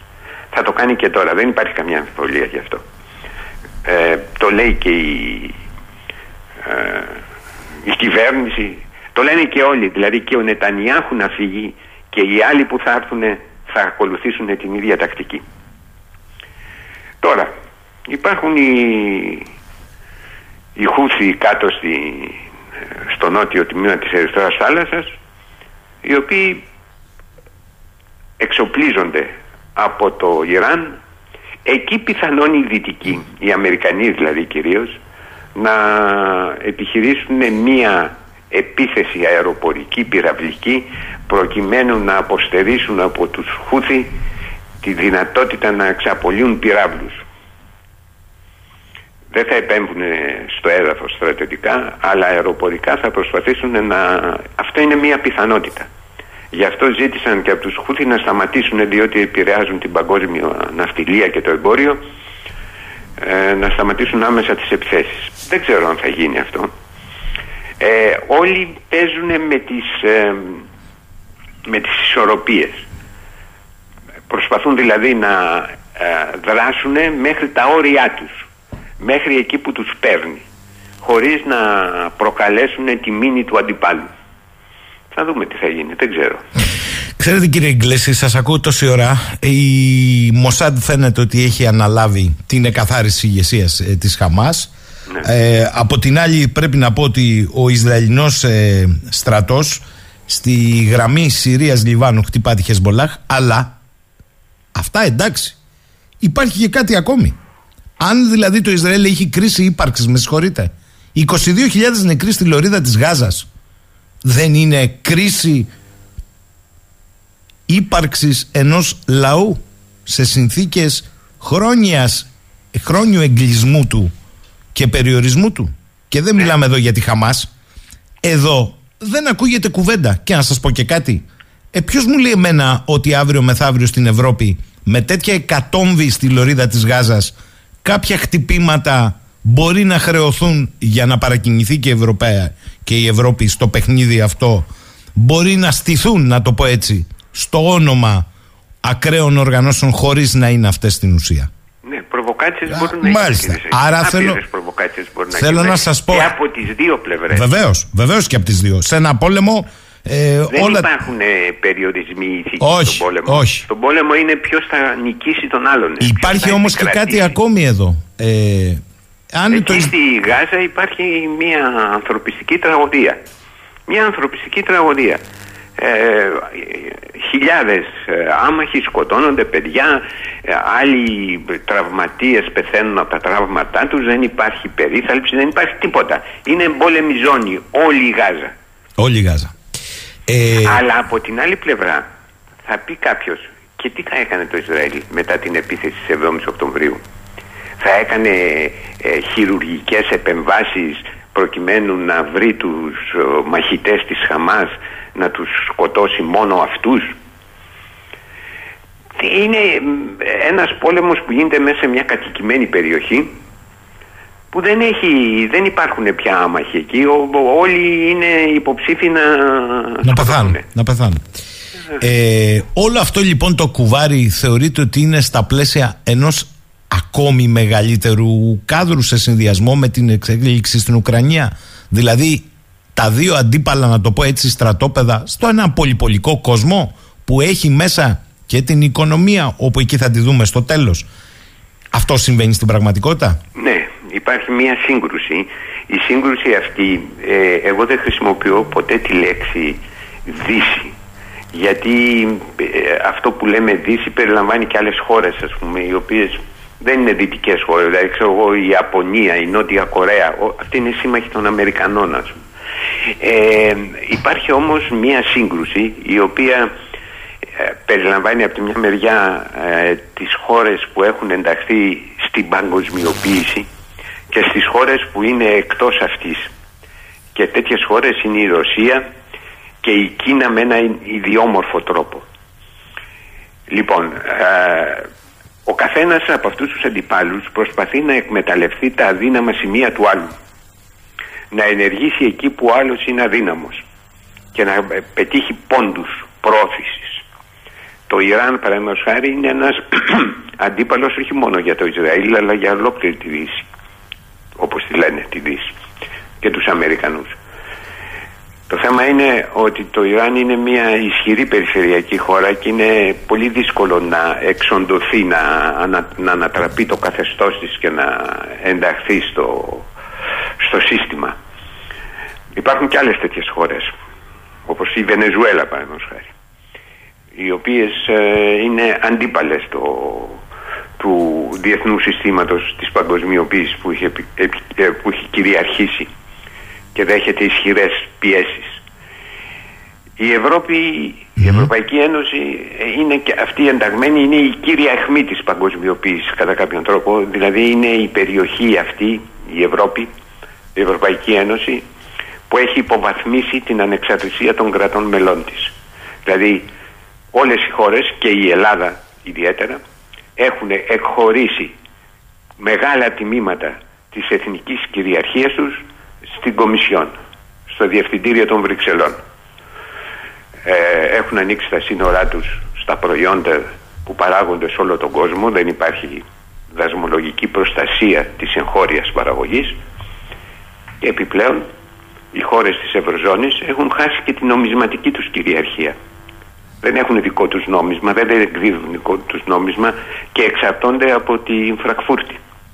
Λοιπόν, υπάρχει μια τεράστια σύγκρουση σε αυτό το επίπεδο. Αν δηλαδή δείτε τις δηλώσεις του Πούτιν κατά καιρούς, το επισημαίνει αυτό. Ε, και μέσα σε όλο αυτό το πλαίσιο εντάσσεται και η, η μετανάστευση, οι μεταναστευτικές ροές, οι οποίες δεν είναι μόνο στην Ευρώπη. Εμείς νομίζουμε ότι είναι μόνο από την Τουρκία έρχονται στην Ελλάδα και από την Τινησία πάνε στην Ιταλία. Δεν είναι μόνο αυτό. Μεγάλο τέτοιο πρόβλημα έχουν οι Ηνωμένες Πολιτείες. 500-600 χιλιάδες άνθρωποι συνοσι- συνοστίζονται στα σύνορα Μεξικού Ηνωμένων Πολιτειών να μπουν στην Αμερική. Λοιπόν, η μετανάστευση είναι ένας παράγοντας που διαλύει την εθνική συνοχή. Δηλαδή είναι ένας παράγοντας που κάνει τα κράτη-έθνη να γίνονται πολυπολιτισμικές κοινωνίες. Και όταν γίνονται πολυπολιτισμικές κοινωνίες δεν έχουν κοινά εθνικά συμφέροντα. Αυτό Αυτό είναι αυτό που θέλει η παγκοσμιοποίηση. Δεν θέλει κράτη-έθνη με εθνική ταυτότητα και με συμφέροντα ιδιαίτερα.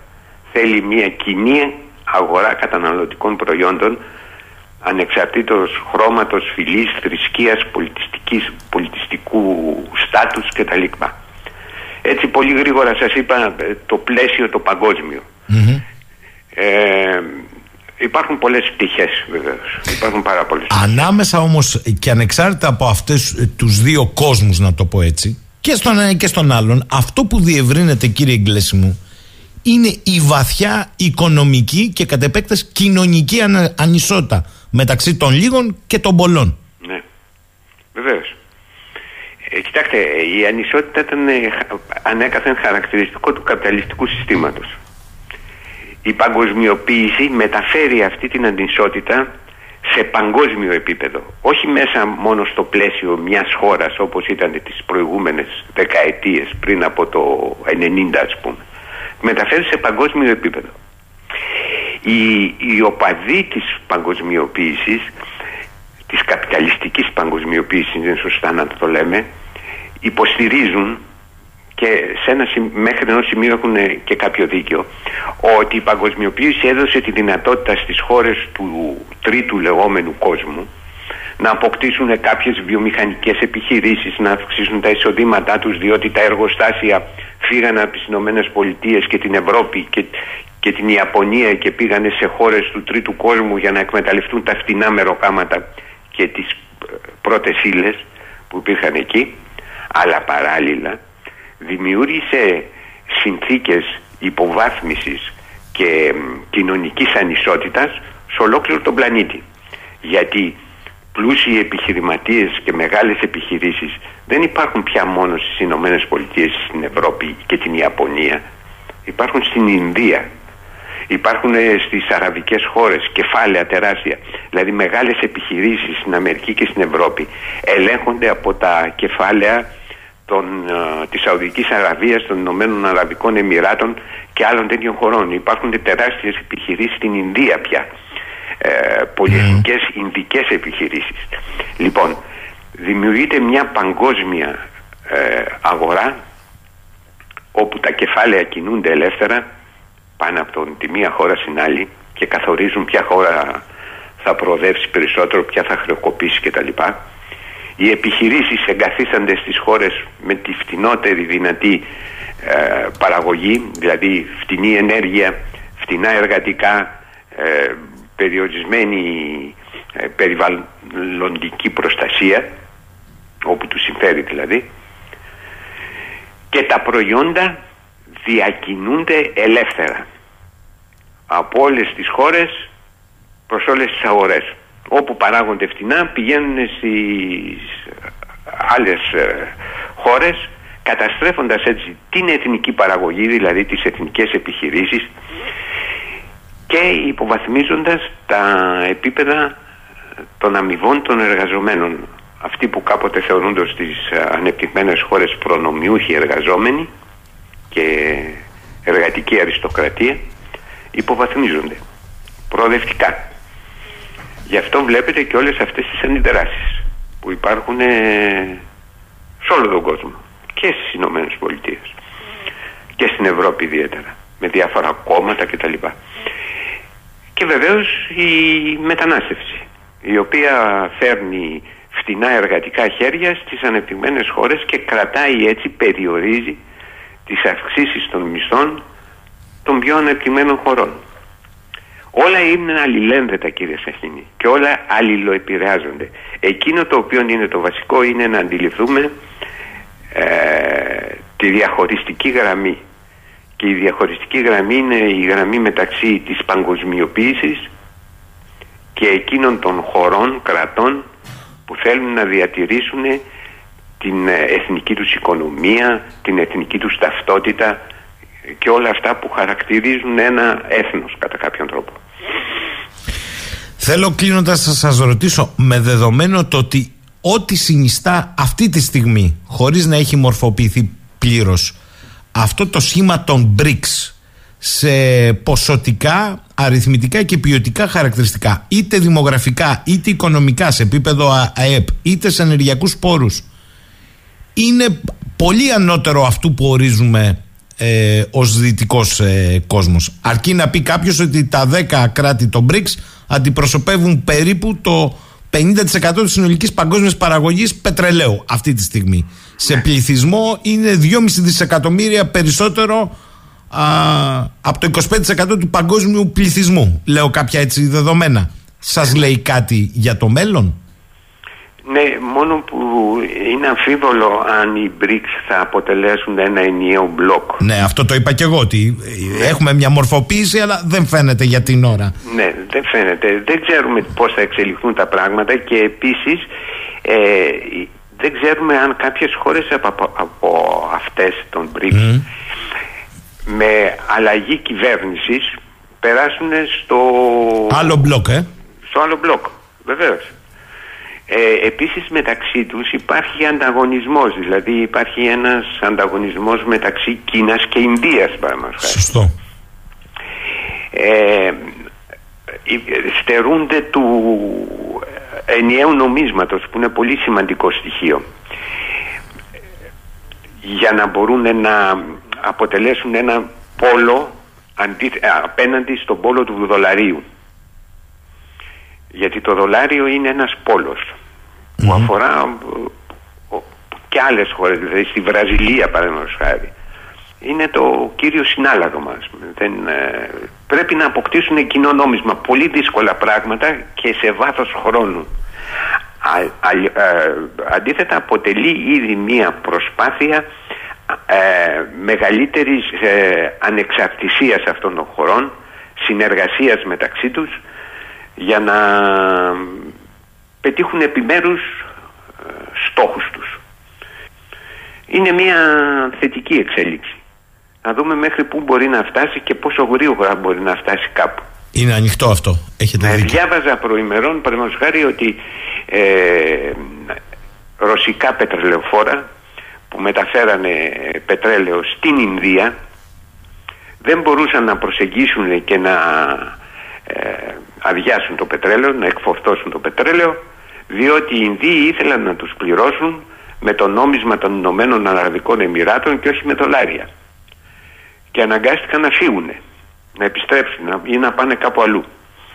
Δηλαδή υπάρχουν τέτοια πράγματα ε, που, που η, με μια κουβέντα μπορούμε να πούμε ότι η κυριαρχία των Αμερικανών βασίζεται στο δολάριο.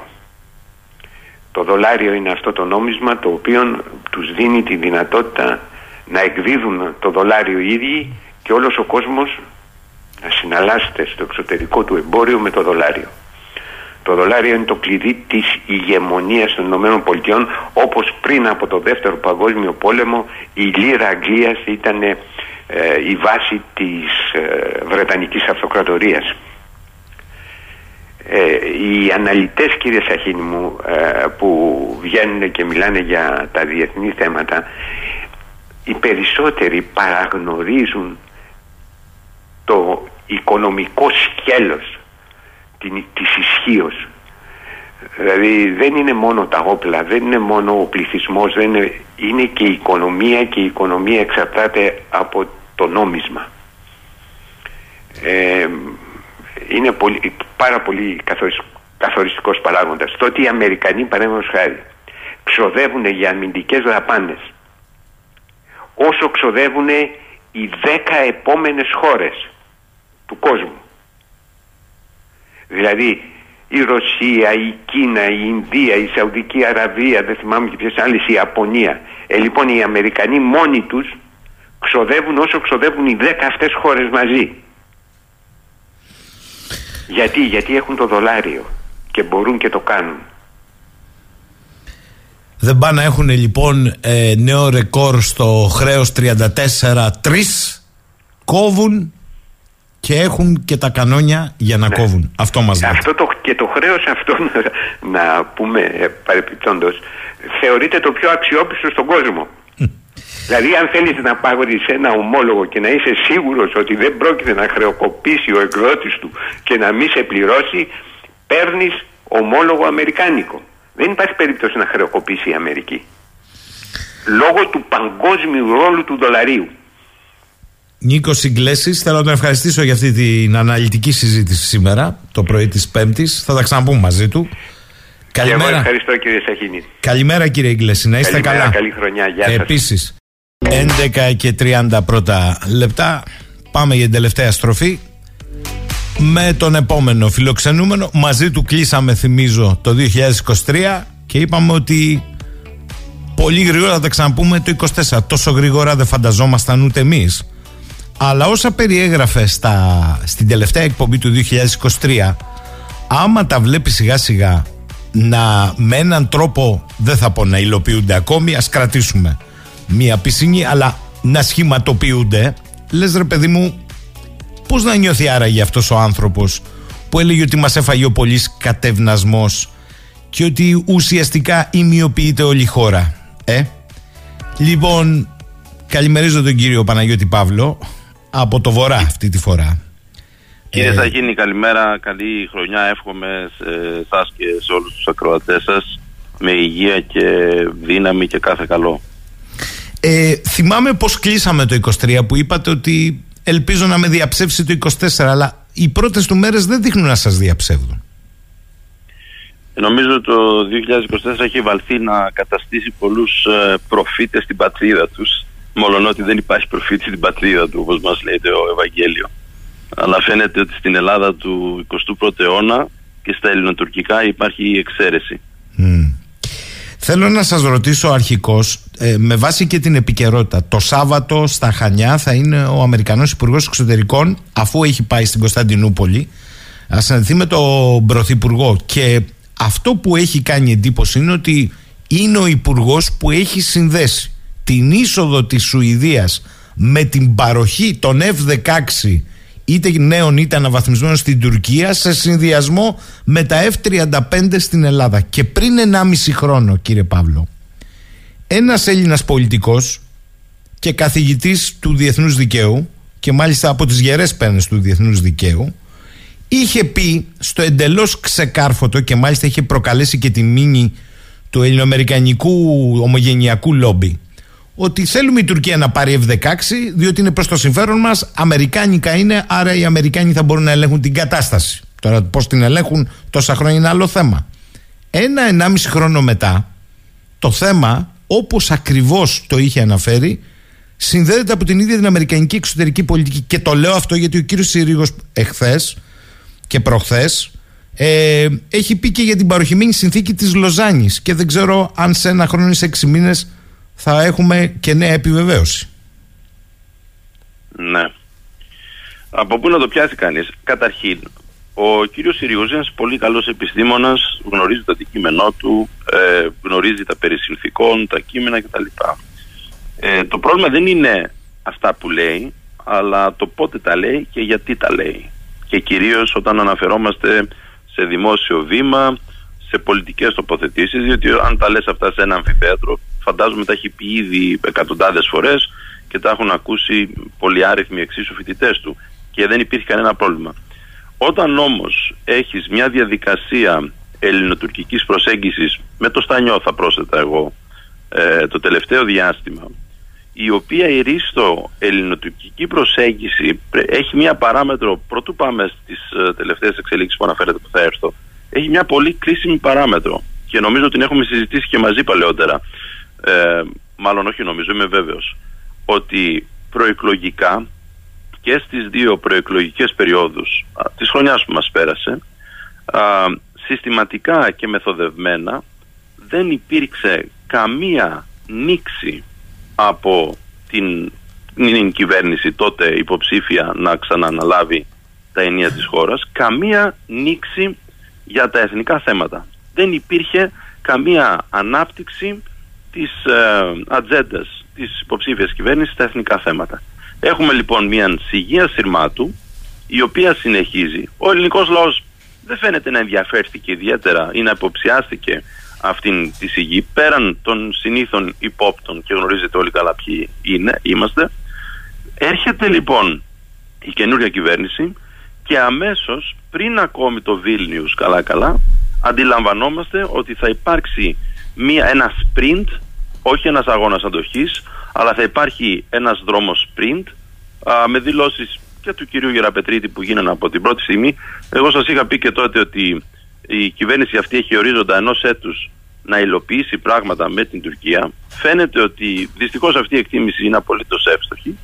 Ε, από εκεί και μετά, στην περίπτωση του κυρίου Συρίγου, ε, εγώ έχω τέσσερα σημεία τα οποία έχω εντοπίσει σε δηλώσεις του. Το ένα αφορά την Κύπρο, όπου ο ίδιος είχε εκφράσει γνώμη τον Ιούλιο ότι δεν είναι κακό η Κύπρος να προσέλθει με συντεταγμένες μες στο ΝΑΤΟ, έστω και αν δεν υπάρχει το όνομα Κυπριακή Δημοκρατία, διότι το κέρδος της συμμετοχής στους δυτικούς σεισμούς είναι μεγάλο. Έχουμε στην συνέχεια επιπρόσθετα φυσικά της αρχικής δήλωσης για τα F-16 που αναφέρατε την δήλωση περί του ότι είναι εύλογο ε, να παραχωρήσει η Ελλάδα θαλάσσιες διόδους στην Τουρκία ώστε να έχουν πρόσβαση τα μικρασιατικά τη λιμάνια στο Αιγαίο ως αν να κάποιος τη στερούσε μέχρι στιγμής αυτή την πρόσβαση με αντάλλαγμα φυσικά καθότι αυτό όπως είχε ο ίδιος πει θα συνιστούσε είδος υποχώρηση, υποχώρηση από πλευράς Ελλάδος την αναγνώριση της στρατιωτικοποίησης των νησιών του Αιγαίου και έρχεται εχθές αυτή η δήλωση. Θα παρακάμψω τις αντιφάσεις διότι ε, η αντίφαση ποια είναι κύριε αγαπητέ μου κύριε Σαχίνη ότι εάν λες που ορθώς μπορώ εγώ να δεχθώ ότι είναι παροχημένη η συνθήκη της Λοζάνης. Γιατί όμως είναι παροχημένη ως προς την αποστατητικοποίηση το είπε αυτό διότι είχε υπόψη τον κύριο Συρίγος και το ανέφερε μάλιστα τη συνθήκη του Μοντρέ.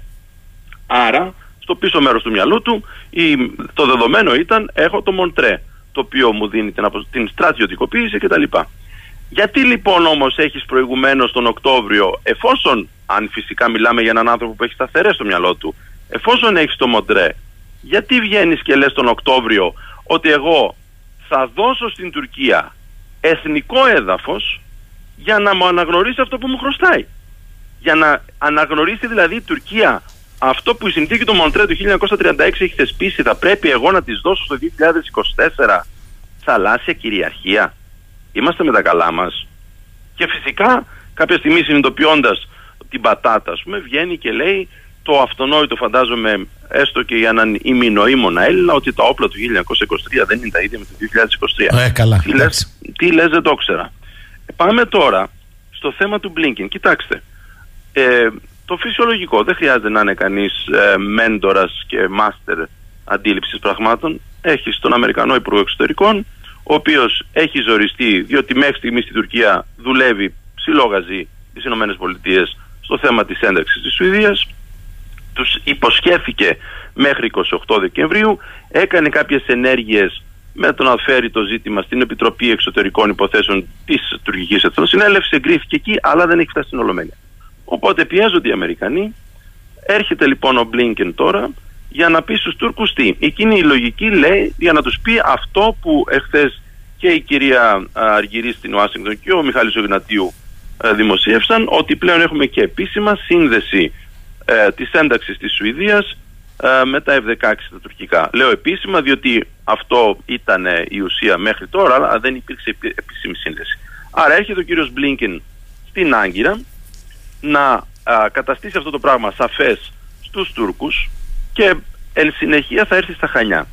Τι θα έρθει να κάνει στα Χανιά, λέει η κοινή λογική, ασφαλώς να μεταφέρει κάποια από τα διαμυφθέντα με τους Τούρκους και ενδεχομένως, λέω εγώ, να μεταφέρει και στον Έλληνα Πρωθυπουργό αυτό που θα του έχει ζητήσει ο Τούρκος ομολογός του ή αυτό που ενδεχομένως ο ίδιος ο κύριος Μπλίνκεν θα έχει την προηγούμενη μέρα προτείνει στον Τούρκο ομολογό του ως επιπλέον α, έτσι αν θέλετε στοιχείο και προσφορά προκειμένου να τον πείσει να φέρουν επιτέλους στην Εθνοσυνέλευση την ε, επικύρωση της ένταξης της Σουηδίας και άρα μετά θα είναι στα χέρια του Έλληνα Πρωθυπουργού στο πατρικό του σπίτι στα Χανιά εκεί όπου είχε υποδεχθεί και τον κύριο Πομπέο και στη συνέχεια είδαμε τα αποτυπώματα ε, του μειωμένου αποτυπώματος της, ε, του στρατιωτικού αποτυπώματος αυτής της ωραίας επίσκεψης στα αποτυπώματα εννοώ.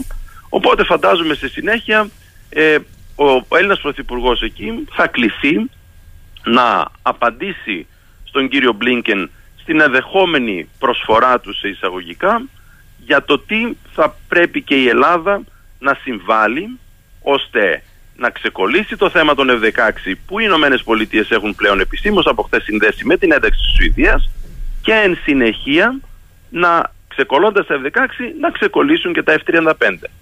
Τώρα, το τι θα πει ο κύριος Μπλίνκεν στον Έλληνα Πρωθυπουργό, εγώ ούτε μάγος είμαι, ούτε προφήτης για να το ξέρω, και το τι θα απαντήσει ο Έλληνας Πρωθυπουργός στον Αμερικανό Υπουργό Εξωτερικών, επίσης δεν είμαι σε θέση να το γνωρίζω. Το αξιοσημείωτο είναι ότι στην Τουρκία α, οι πληροφορίες μέχρι στιγμής λένε ότι θα, συζητήσει, θα συναντήσει μόνο τον Χακάν Φιντάν και όχι τον Ερντογάν, ενώ στα Χανιά θα συναντήσει τον Έλληνα Πρωθυπουργό και φαντάζομαι παρεπιπτόντως θα είναι και ο κύριος Γεραπετρίτης κάπου εκεί. ε, αυτή είναι η εικόνα όπως φαίνεται αυτή τη στιγμή στα δικά μου μάτια. Όσον αφορά τώρα την δήλωση τότε του κυρίου Συρίγου ότι οι... θέλουμε οι Ηνωμένες Πολιτείες να πάρουν τα F-16. Η Τουρκία. Νομίζω, η, συγγνώμη, οι Ηνωμένες Πολιτείες να δώσουν τα F-16 στην Τουρκία, σωστά.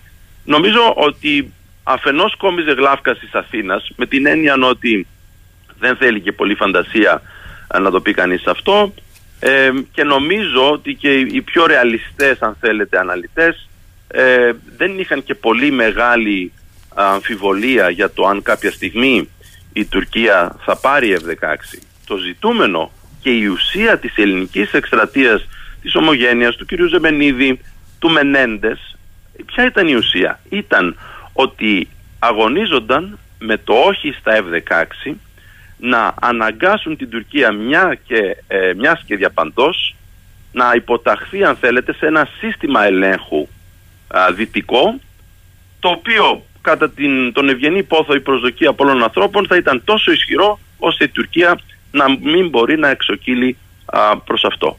Το λάθος εκείνης της δήλωσης ήταν ότι έδειξε ότι μεταξύ Αθήνας και ελληνικών λόμπι στις Ηνωμένες Πολιτείες δεν υπήρχε απόλυτη ταύτιση. Και αυτό εγώ δυστυχώς το είχα δει πολύ νωρίς και το είχα γράψει και δημόσια ότι τον Μενέντες κάποιοι τον αδειάζουν στην Αθήνα. Είδαμε πως εξελίχθηκαν τα πράγματα και ο Νόν νοήτο και είναι σε θέση να αντιληφθεί αν αυτή η εκτίμηση ήταν ορθή ή λάθος.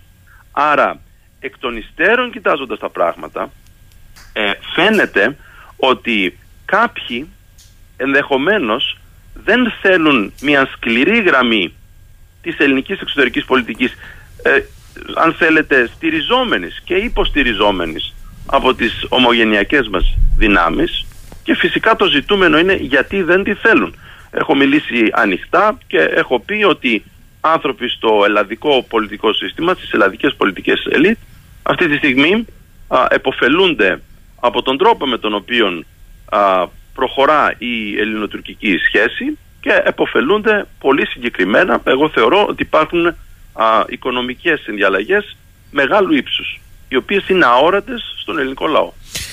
Ε, μου γράφουν εδώ πέρα, καλά τα λέει ο κύριος Παύλος και όλοι οι άλλοι λέει, αλλά εντάξει, μας τι μας νοιάζει να πάρουμε το πρωτάθλημα κι ας είναι και Τούρκος ο προπονητής. Λοιπόν, κοιτάξτε τώρα κύριε Παύλο, ε, σε αυτά που λέτε εσείς, και καλώς κάνατε και δεν μπήκατε επί της ουσίας περαιτέρω των λεγόμενων περί της εκλειπούσης ξεπερασμένης συνθήκης της Λοζάνης και τα άλλα εμπριμέ διότι έχουμε 4-5 ανασκευές με πάνω κάτω το ίδιο αφήγημα βεβαίως αλλά με διαφοροποίησεις.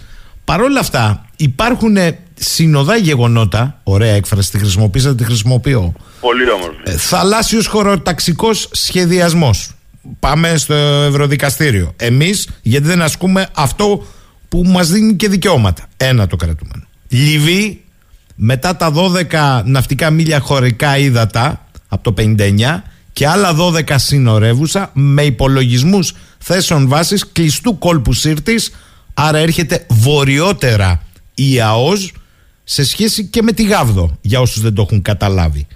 Ε, συζητήσεις από ελληνικές δεξαμενές σκέψεων όχι για τα 12 έως 12 ναυτικά μίλια αλλά για το αν μία νησίδα έχει χωρικά ύδατα το λένε Έλληνες αυτό ε, με συγχωρείτε πάρα πολύ. Εγώ τι να καταλάβω και ο κόσμος. Συν το ότι είναι πεταμένα λεφτά ο εξοπλισμός του πολεμικού ναυτικού τι να καταλάβεις. Νομίζω είναι σαφές ότι αυτό που πρέπει να καταλάβει ο Έλληνας πολίτης είναι ότι η, η αποστροφή του λόγου το 2021 στα 200 χρόνια από την Επανάσταση του 2021 ότι η Ελλάδα μετατράπηκε από μια μικρή γωνιά της Αθωμανικής Αυτοκρατορίας σε κράτος. Ε, δεν ήταν απλώς μια ιστορική ασφαλμένη φυσικά διατύπωση και διαπίστωση αλλά μέσα σε αυτήν την δια, τη διατύπωση κρυβόταν με αντίστροφη χρειά ο ευσεβής πόθος ορισμένων αρκετών. Δηλαδή η μετατροπή του ελλαδικού σημερινού α, μορφώματος σε ε, γωνιά της νέο Οθωμανικής Αυτοκρατορίας. Είχα μιλήσει προημερών, είχαμε μιλήσει για, δορυφοριο, για δορυφοροποίηση της Ελλάδας από την Τουρκία. Υπάρχουν αυτή τη στιγμή όπως τα περιγράφεται σαφείς ενδείξεις ότι είτε το ελληνικό πολιτικό προσωπικό, οι ελλαδικές πολιτικές ελίτ δεν είναι σε θέση, που δεν το πιστεύω εγώ, ή δεν τις ενδιαφέρει να υποστηρίξουν τα δίκαια του ελληνισμού και του εντός των ελλαδικών συνόρων και εκτός, γιατί μην ξεχνάτε κυρία Σαχίνη, ότι η Ελλάδα δεν έχει θέση αυτή τη στιγμή ακόμη έναντι της Τουρκίας, τη στιγμή που η Τουρκία θέτει όλα τα ζητήματα στο τραπέζι, δεν έχει θέσει ζήτημα ελληνισμού του πόντου. Δεν έχει θέσει ζήτημα, εντάξει το θέτει χλιαρά μεν, αλλά η κατοχή της Κύπρου που σήμερα συμπληρώνει φέτος 50 χρόνια, η Ελλάδα δεν έδειξε να ενδιαφέρεται να το καταστήσει εργαλείο εξωτερικής πολιτικής και πίεσης. Δεν ενδιαφέρεται ακόμη ακόμη, η χθεσινή δήλωση ξέρετε δείχνει στην ουσία ότι εμείς πετάμε ακόμη και το διαπραγματευτικό χαρτί του άρθρου 14 της συνθήκης της Λοζάνης το οποίο η Τουρκία δεν έχει εκπληρώσει ακόμη 100 χρόνια μετά από αυτή την παροχημένη συνθήκη. Δηλαδή τι, ελληνική διοίκηση επί της ουσίας ντόπιοι λέει το άρθρο, ελληνική διοίκηση σε Εύρο και Τένεδο. Και επιπλέον όταν πετάς έτσι τη Λοζάνη απ' έξω δεν καταλαβαίνω για ποιο λόγο μετά η Τουρκία να μην έχει αντίλογο και να έρθει και να σου πει ε, ποια Λοζάνη δεν, εσείς είπατε ότι είναι παροχημένη αυτή η συνθήκη. Δηλαδή ε, α, αυτό, πυροβολούμε τα πόδια μας αυτή τη στιγμή. Και το ζητούμενο ξέρετε ποιο είναι; Εγώ αρχίζω και αισθάνομαι πραγματικά άβολα με την έννοια ότι η μοίρα που μας έχει οριστεί είναι να διαπιστώνουμε στο δημόσιο λόγο και στο δημόσιο βήμα που είναι σημαντικό φυσικά αυτά τα πράγματα σε δεύτερο χρόνο και τελικά είμαστε θεατές σε ένα έργο το οποίο έχει προδιαγεγραμμένο τέλος. Αν ο ελληνικός λαός δεν αντιδράσει με εντός εννοώ των συνταγματικών ορίων και εντός της δημοκρατίας, δηλαδή τι, να αισθανθεί ο κάθε βουλευτής της Νέας Δημοκρατίας τεράστια πίεση πάνω το κεφάλι του. Δεν υπάρχει άλλος τρόπος. Ε, πριν μερικές μέρες, μόλις την περασμένη Παρασκευή, ο ομότιμος ε, καθηγητής στις Ηνωμένες Πολιτείες, ο κύριος Καριώτης που ασχολείται 41 χρόνια με την ΑΟΣ, είπε κάτι που είναι ομόμεν, αλλά γνωρίζει καλά και τον τρόπο και τις διαθέσεις του αμερικανικού παράγοντα. Το είπε με πολύ απλό τρόπο.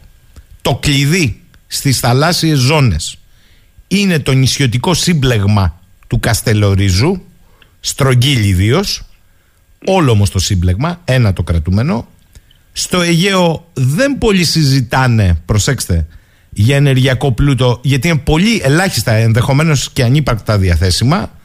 Το κλειδί είναι στο νότιο Αιγαίο ή κατά άλλους νότια-ανατολική Μεσόγειο και όταν λένε οι Αμερικανοί βρείτε τα, εδώ είναι το ωραίο, εννοούν βρείτε τα επί των κυριαρχικών δικαιωμάτων της Ελλάδας. Το είπε με τόσο όμο τρόπο. Μα τον κύριο Καριώτη τον έχει ήδη από καιρού προκαταβολικά α, επαληθεύσει ο Χρήστος Ροζάκης. Διότι και πάλι πρέπει να είναι λίγο κανείς πονηρός σαν Αλεπού για να καταλάβει γιατί ο Ροζάκης επί συστηματικά τόσα χρόνια επιμένει να κολοβώνει το Καστελόριζο. Γιατί τέτοιο μένος με το Καστελόριζο, κύριε Ροζάκη μου, γιατί ξέρει ο κύριος Ροζάκης, διότι ξέρετε όλοι αυτοί οι οποίοι αυτή τη στιγμή κατεργάζονται τον θάνατο του ελλαδισμού, να το πω έτσι, δεν είναι τυχάρπαστοι. Είναι άνθρωποι με γνώσεις. Έχω μπροστά εδώ στο γραφείο μου ένα τούβλο 850 σελίδες σε α4 διαστάσεις το βιβλίο του κυρίου Συρίγου για τις ελληνοτουρκικές σχέσεις από τις εκδόσεις Πατάκη. Λοιπόν, δεν είναι άνθρωποι οι οποίοι δεν γνωρίζουν πράγματα. Αλλά η γνώση δεν γεννάει σοφία, η γνώση δεν γεννάει πατριωτισμό, η γνώση δεν γεννάει διάθεση υπεράσπισης με αυταπάρνηση των δικαίων του ελληνισμού. Η γνώση μπορεί κάλλιστα να μετατρέπει έναν άνθρωπο σε πιόνι, σε υπηρέτη αλωτρίων συμφερόντων κτλ. Άρα, ο κύριος Ροζάκης έχει εκ των προτέρων επαληθεύσει τον κύριο Καριώτη. Γι' αυτό και τις προάλλες μάλιστα είχα γράψει και σας είπα ότι υπήρχε δόλος στην δημόσια τοποθέτηση της διευθύντριας του Ελιαμέ πλήγες μέρες μετά την επίσκεψη Ερδογάν και μετά τη συνάντησή της με τον κύριο Ζάκη με τον Τούρκο πρέσβη που βγήκε και είπε ότι οι βραχονισίδες δεν έχουν ούτε καν χωρικά ύδατα. Αυτά δεν βγαίνουν να τα πούν τυχαία αυτοί οι άνθρωποι. Δηλαδή πρέπει να πάψουμε να είμαστε ε, καλόπιστοι και αφελείς. Όλα αυτά βγαίνουν σαν κομμάτια ενός παζλ το οποίο σιγά σιγά χτίζεται. Και αυτή τη στιγμή οι ένοπλες δυνάμεις στο κομμάτι, στο θέμα της στρογγύλης που μου φύγεται έχουν επιτελέσει εθνικό έργο. Όπως και ο Μετροπολίτης Μεσογέας ο οποίος έχτισε παρεκκλήσεις, εκκλησάκι στη Στρογγύλη είναι εθνικό έργο. Διότι η Στρογγύλη έχει πράγματι την επίρρεια αυτήν η οποία συνδέει με την ΑΟΣ της Κύπρου. Ναι, ναι. Ακριβώς. Και είναι η, η νήσος κλειδί σε όλη την περιοχή. Εγώ θεωρώ μάλιστα ότι το σύμπλεγμα μεγίστης είναι ανα, νότιο-ανατολικό Αιγαίο, το έχω γράψει. Ε, δεν έχει νόημα να μιλάμε για Ανατολική Μεσόγειο. Αυτά τα λένε όσοι θέλουν να αποκόψουν το σύμπλεγμα μεγίστης, διότι το σύμπλεγμα μεγίστης δόθηκε, είναι μέρος των Δωδεκανήσων, δόθηκε από τους Ιταλούς το 1947 στην Ελλάδα και δόθηκε ως Αιγαίο. Δεν δόθηκε ως δάνειο από μια άλλη περιοχή. Αυτά για να τελειώνουμε και με την ιστορία. Ε, θα κρατήσω από την πολύ ενδιαφέρουσα σήμερα τοποθέτησή σας αυτό που είπατε. Καλός ο δημόσιος λόγος, καλή η ανάλυση, αλλά υπάρχει ένα ερώτημα είπατε διότι εδώ όλα δείχνουν να έχουν ένα προδιαγεγραμμένο τέλος. Είναι πολύ σημαντικό αυτό που λέτε, διότι φαίνεται ότι κατά τη γνώμη σας εισερχόμαστε σε μια πορεία που δύσκολα αναστρέφεται. Αυτό καταλαβαίνω εγώ. Μα, μα κύριε Σαχίνη μου, το έχει δηλώσει ήδη ο Υπουργός των Εξωτερικών. Όταν ο Υπουργός των Εξωτερικών της Ελλάδας βγαίνει και λέει πριν δύο εβδομάδες, 8 μέρες μετά την επίσκεψη Ερντογάν, ότι θέλουμε να διευθετήσουμε υφαλοκρηπίδα και ΑΟΣ με την Τουρκία εντός της τρεχούση κοινοβουλευτικής περίοδου και δεν γίνεται καμία ενέργεια. Και μάλιστα όταν ρωτήθηκε, μα καλά τα 12 ναυτικά μίλια τι θα τα κάνουμε, θα μιλάμε για διευθέτηση αόζη υφαλοκρηπίδας χωρίς 12 ναυτικά μίλια. Εκεί απαντάει αυτό είναι θέμα μονομερές της Ελλάδος, δεν τίθεται στη διαπραγμάτευση. Προσέξτε τη δολιότητα εδώ. Δεν τίθεται στη διαπραγμάτευση απαντά, αλλά ταυτόχρονα η γάβδος που η Τουρκία αυτή τη στιγμή έβαλε την Λιβύη να προκαλέσει την Ελλάδα για να μετρήσει τις ελληνικές αντιδράσεις, γιατί δεν τα ξέρουν κιόλα οι Τούρκοι. Εντάξει, υπάρχει ένα κατευναστικό δυναμικό στην Ελλάδα, αλλά ευτυχώς δεν είναι ακόμα όλη η ελληνική εξωτερική πολιτική, ε, να το πω έτσι, μεταλλαγμένη από αυτά τα κερκινικά κύτταρα. Υπάρχουν και υγιή κύτταρα μέσα στην, στην Ελλάδα ακόμα. Η Τουρκία λοιπόν έχει ανάγκη να γνωρίζει. Όταν λοιπόν βάζει τη Λιβύη, προκλητικά η Λιβύη να κλείσει κόλπους, να κάνει 12 ναυτικά μίλια, να κάνει συνορεύουσα και η Ελλάδα δεν αντιδρά ούτε στη Γάβδο, να πει δηλαδή ότι εγώ πλέον πάω νοτίως της Κρήτης και πάω 12 μίλια. Ε, τι, θα, τι θα σκεφτεί δηλαδή κανείς, ότι ο κύριος Γεραπετρίτης τι άλλο μπορεί να λέει ότι εγώ πάω για διευθέτηση ΑΟΣ κεφαλοκρηπίδας με 6 ναυτικά μίλια ως έχουν στο Ανατολικό Αιγαίο. Μάλιστα. Απλώς δουλεύουν τον ελληνικό λαό ψηλό γαζί και ξέρετε ένα τελευταίο πράγμα κύριε Σαχίνη. Αν οι Έλληνες νομίζουν ότι αυτά τα ζητήματα που συζητάμε δεν τους αφορούν περισσότερο από ότι τους αφορά ε, η καθημερινή μέρημνα να ανταπεξέλθουν στις δανειακές τους υποχρεώσεις, στα ενίκια του σπιτιού τους, στους λογαριασμούς ρεύματος, στα δίδακτρα των παιδιών τους, πλανώνται πλάνιν ικτράν κύριε Σαχίνη, διότι αυτά τα οποία συζητούμε στην ουσία καθορίζουν το αύριο των δικών τους παιδιών. Και άρα εγώ απευθύνω την αρχή του 2024 από την εκπομπή σας έκκληση στον ελληνικό λαό, στους Ελλαδίτες συνέλληνες μου, να ξυπνήσουν και και να αντιληφθούν ότι ο πλούτος, ο, ο φυσικός ορυκτός πλούτος, τον οποίον η Ελλάδα διαθέτει και τον οποίον έχουν επισημάνει άνθρωποι όπως ο κύριος Καριώτης και εσείς από διάφορες εκπομπές, είναι τέτοιος που κάποιοι θέλουν οι Έλληνες να μείνουν φτωχοποιημένοι, να είναι μέτικοι με την αρχαιολογική έννοια του όρου εντός της Ελλάδος. Το βλέπουμε αυτό από όλες τις άλλες πολιτικές αυτής της κυβέρνησης. Μετανάστευση, εισαγωγή ορειδών, πάση ε, φυλής αλωτρίων δίθεν για εργατικά χέρια, εξαθλίωση του ελληνικού λαού. Λοιπόν, εάν δεν ξυπνήσει ο Έλληνας να το δει αυτό το πράγμα, τότε διαπράττει έγκλημα στα παιδιά του, το ίδιο του το σπέρμα. Δεν μπορώ να το πω πιο σαφώς. Θέλω να σας ευχαριστήσω. Θα τα ξαναπούμε κύριε Παύλο. Καλή σας ημέρα από το Ηράκλειο. Και να σας ευχαριστήσω και να σας ευχηθώ και πάλι καλή χρονιά με υγεία και με αισιοδοξία κυρίως. Να είστε καλά. Λοιπόν, φίλες και φίλοι, φτάσαμε στο τέλος για σήμερα. Ραντεβού αύριο το πρωί, 10 και κάτι. Καλημέρα σε όλες και όλους.